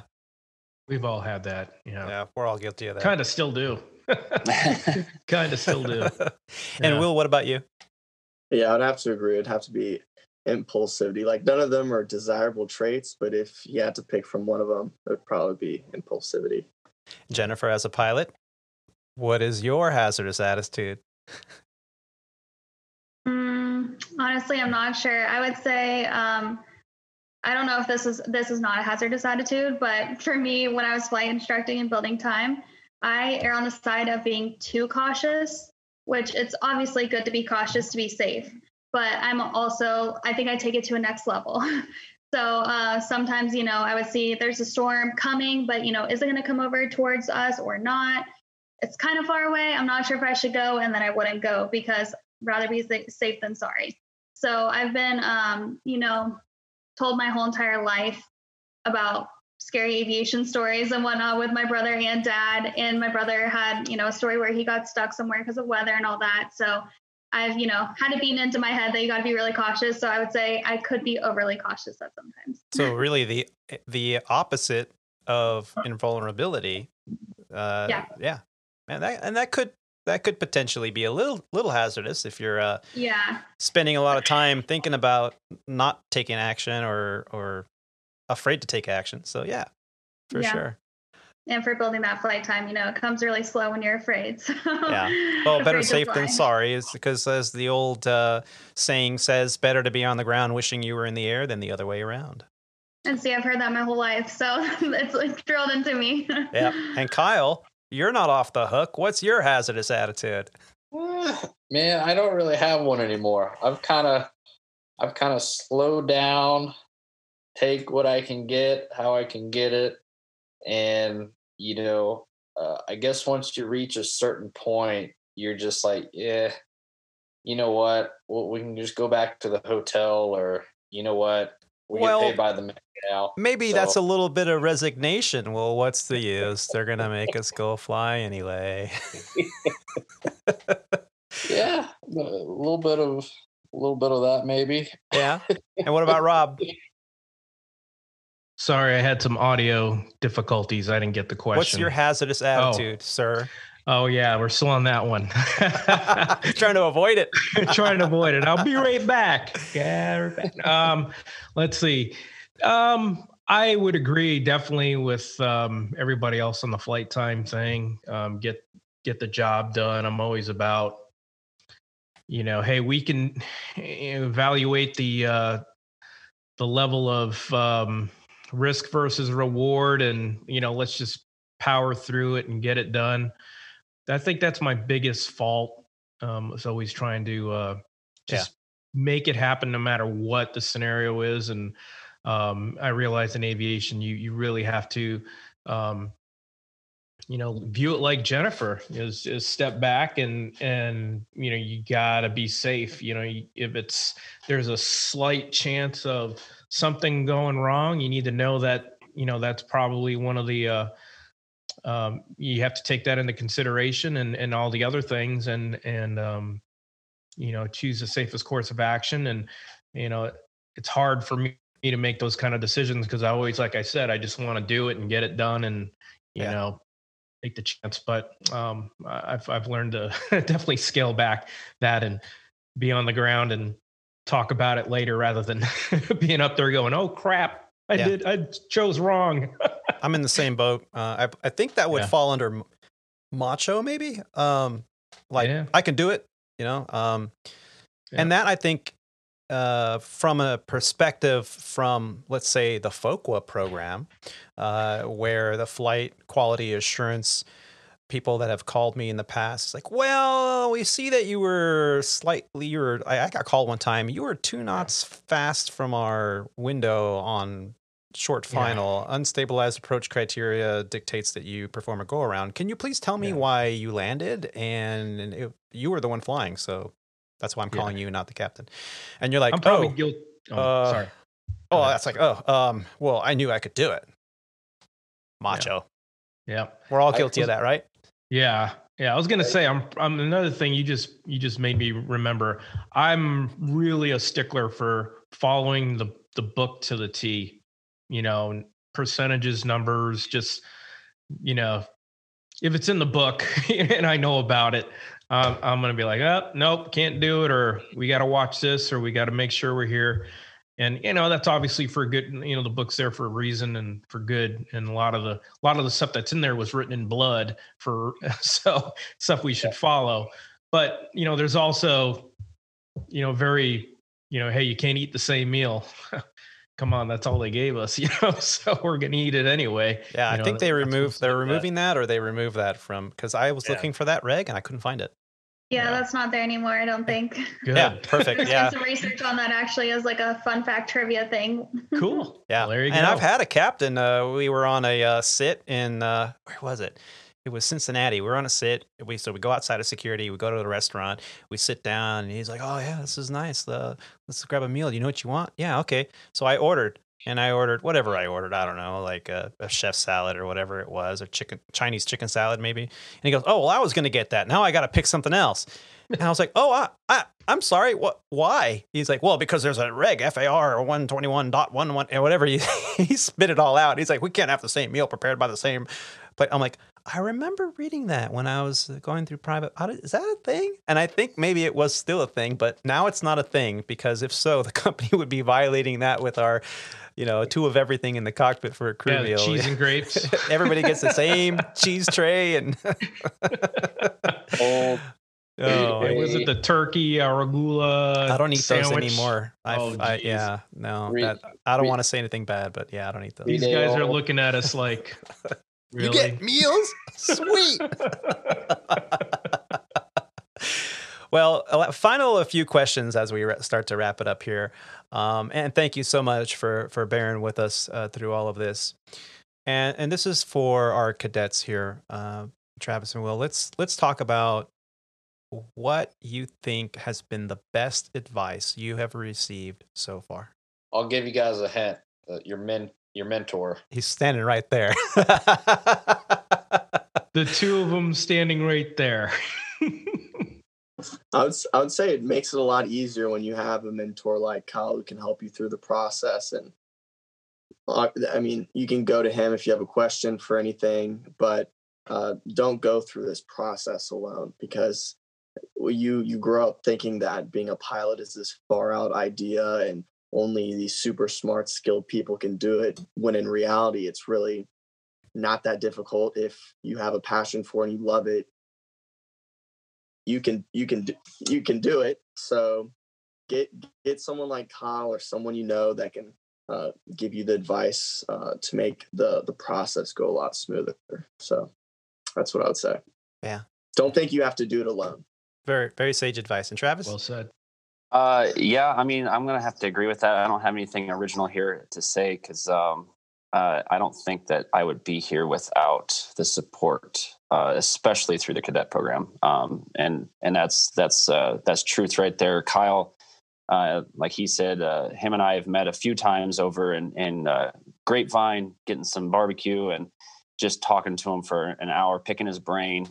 Um, I got a couple friends that live in, in Dallas still that that I talk to on a regular basis. They're they're pilots at a at a, a competitor of your guys's, and um, you know, picking their brains. And and like I said, I leaned on the the the people over there in the training department.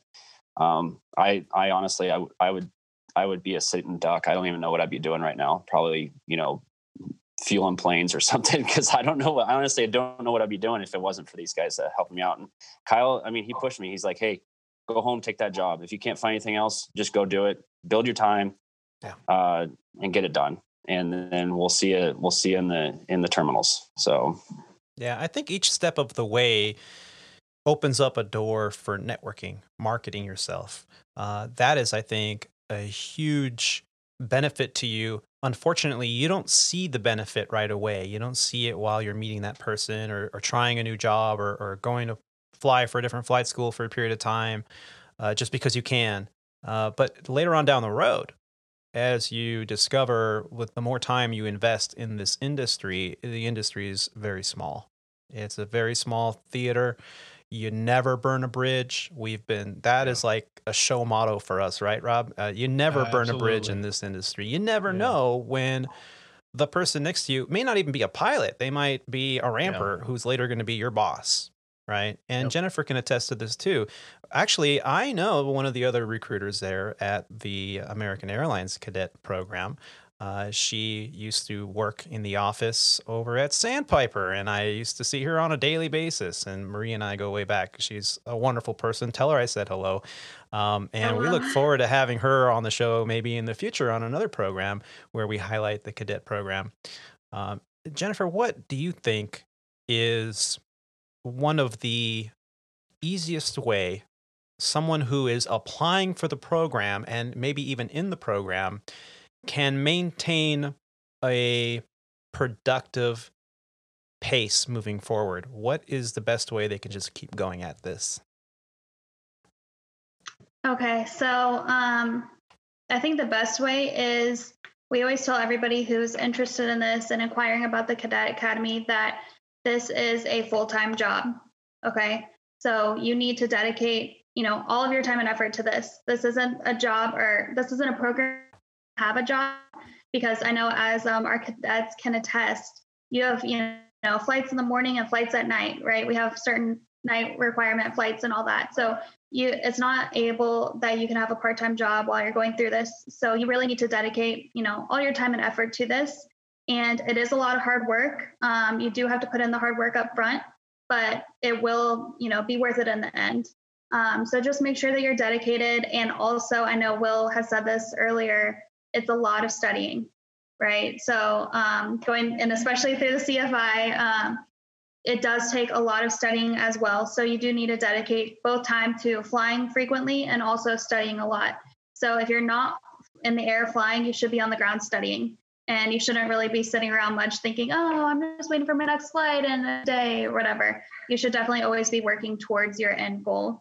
And really, I know you um, mentioned that you've talked about this before on the podcast, timing is everything. So the more you work, the quicker you'll get done and the quicker you can get to the airlines. And that's the name of the game. Got to get there as soon as possible. And just to speak to your point a little bit more, when you were asking them about um, the best advice I got, the best advice I ever got going through this was from my dad, because I didn't have a mentor like Kyle over there. Um, but my dad told me, you know, the aviation industry is small. Everybody knows everybody. And he told me that from the very beginning. So I had it in the back of my mind, but I did not know the scale that he's talking about. Um, literally everybody in the office knows somebody that knows somebody that's applying, you know, so actually find out intel on anything if we wanted to, if you're a pilot at that point. So yeah. um, definitely, yeah. as I said, make sure you don't burn bridges and treat everybody kindly, no matter pilot or not. Um, always be the best person you can be. And that's really all you can do. Keep in mind that everybody knows everybody. Very true. And I like very to call that true. Six degrees of aviation. Uh, it yeah. really is a very true statement. And thank you for sharing it. For uh, anybody discouraged uh, right now through the pandemic and uh, talking to other fellow aviators about uh, furloughs and uh, slow back, uh, slow of hiring, Um, and, and all that, um, things are going to get better. And just like I've told uh, Travis and Will, like we've talked uh, earlier in the podcast, you just, you got to keep flying. Um, got to keep flying, got to keep building your time, even though you might not know it, but once one door opens, uh, uh, you, more doors are opening. So, um, my best advice, keep flying. We'll all get through this and uh, continue in hiring here in about a year. And um, we'll be looking back in a year and having the same discussion. Uh, you remember that bleep moment in twenty twenty where we had uh, furloughs for six months or whatever. And uh, we got help and where everybody's back where they uh, should be again. So, um, it's just, it's a cycle of aviation, just like everything else. You just got to keep your head high, keep flying, and, uh, and don't look back. And unfortunately in this business, um, you don't know if you made the right decisions until after you retire. And about any, any aviator out there, uh, will attest to that. Um, and, uh, every, and that's the beauty about it. Everybody's story is a little different. Everybody's stories, uh, uh different on how they got to certain places and uh, who they flew with, what they flew, where they flew to, uh the stories. Um uh, just uh, it's a great career field, so just keep on flying. Yeah, excellent. And you know, as you mentioned at the beginning of this podcast when we started recording on uh, the morning of the twenty-first, we were talking about how the CARES Act was finally approved through the uh, the House and the Senate, and we're just waiting for final acceptance. Once that happens, the uh, printed information I found right there on the Aviation Business Information Board, there's a link, and I, I actually was looking through a little bit of the the language, and it says in there that seventy-two hours to recall after acceptance of the CARES Act, the pay will be retroactive to December first for the airlines. They have five days to formally accept the assistance once it's finalized and all the signatures have been Uh, placed on the bill. Um, there's a lot more to this, uh, and it's it's a wonderful day for aviation today. Uh, it's it's going to help us out. It is not a fix for the finality of the future. It is a band-aid for a temporary relief. It helps bring all our brothers and sisters back to the flight line, not just pilots, but mechanics, flight attendants, station agents alike. We have thirty thousand employees currently in the aviation industry in the United States that have been furloughed due to the expiration of the initial CARES Act. So this is great news. So let this be a day to remember that this is the turning point for our industry. And, you know, having these programs in place now is, I think, more important than ever before, because once those floodgates open and hiring starts up again, the retirements have been happening regardless. They didn't; those did not get put on pause. So the retirements are still happening. And yes, we do not need pilots as much as we did a year ago, but when the rubber band effect of travel comes into place, because you have to look at, as Kyle said, the big picture. The global assessment of what's going on is we have hospitality industries, vacation, and travel around the world that have been, you know, burning cash, just trying to keep the power on, and they're going to be offering vacation packages. Americans and and people around the world alike are just ready to get the hell out of their house and go on a vacation, and they're going to have packages that are going to be super cheap. Flying is already a little bit less expensive than it used to be. And I think that people are going to get out there and they're going to travel. It's going to increase the demand. We've already started to see the cargo operations for passenger airlines uh, vamping up. That's going to continue as the need for vaccines to be transported globally is going to increase. Man, we're excited to hear this. And you know, it's programs like this that are going to set apart those that struggle to do it on their own and those that have the help. So I want to say thank you to all of you for joining us today. Thank you, Travis and Will, for taking the time out of your flight schedule. You could be with students right now. Um, and, uh, you know, and, and Will, hey, you, you'll never forget your solo. You never forget your C F I check ride, and you never forget the first time you are a flight instructor with a student behind the controls. So congratulations on that. And I just want to say, absolutely. And I want to say a very special thank you for Jennifer for taking the time out of her schedule to give us this information about our sister company over there at American Airlines and their cadet program. For those listeners that might say, hey, I'm, I'm going to apply today, how can they do that? Thank you so much for having me. I just want to start with that. And uh, for anybody that is interested in applying, um, the Cadet Academy um, application is set to open in the beginning of twenty twenty-one. So um, go ahead and check back there starting in the beginning of twenty twenty-one. So very soon. And you'll be able to check at uh, for the application on w w w dot a a cadet academy dot com. So you can go ahead and check out the website now, learn all you need to learn about the program. All the information is out there. And then um, once January rolls around, just keep checking back and the application will be available then. Wonderful. Well, folks, I just want to say thank you so much for joining us today. Rob, any uh, last minute uh, comments before we end the show? Well, I just want to say thank you and congratulations, uh, Travis, William, and even Jennifer, you too. Um, uh, congratulations on getting to where you're at now. Um, it's a, it, I know you put in a lot of hard work and a lot of time is invested and obviously a lot of money. And um, uh, you are definitely definitely well on your way to uh, getting to a, a, a great aviation job. Um, and I am really impressed by the uh, by the American Airlines Cadet Academy. Um, and uh, Jennifer, everything that you and, and everybody are doing over there is amazing, um, and it's well needed.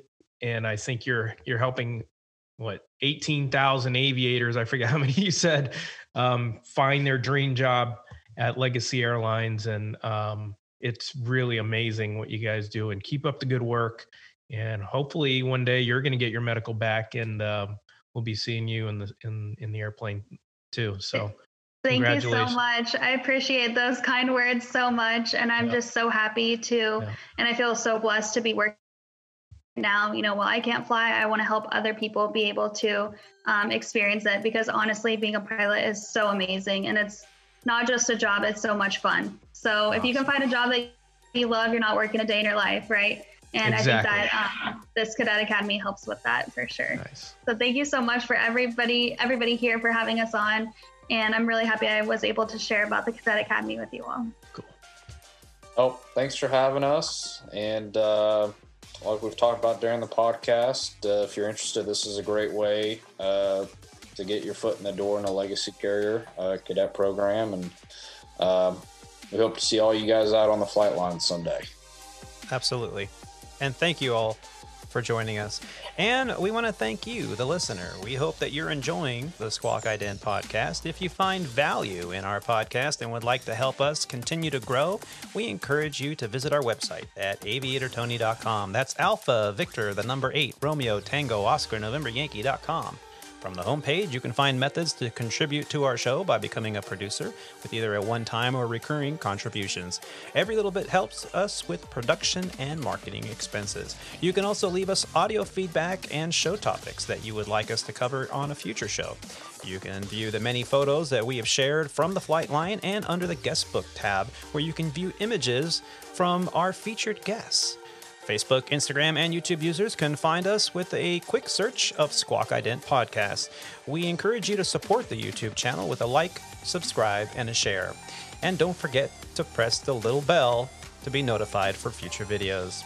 In closing, I would like to say thank you for taking the time to listen to these grateful aviators. Keep the dirty side down out there, be safe, and take care of each other. Bye, everyone. See ya. Bye. Thank you. Thank you all. Thank you. Merry Christmas. Merry Christmas.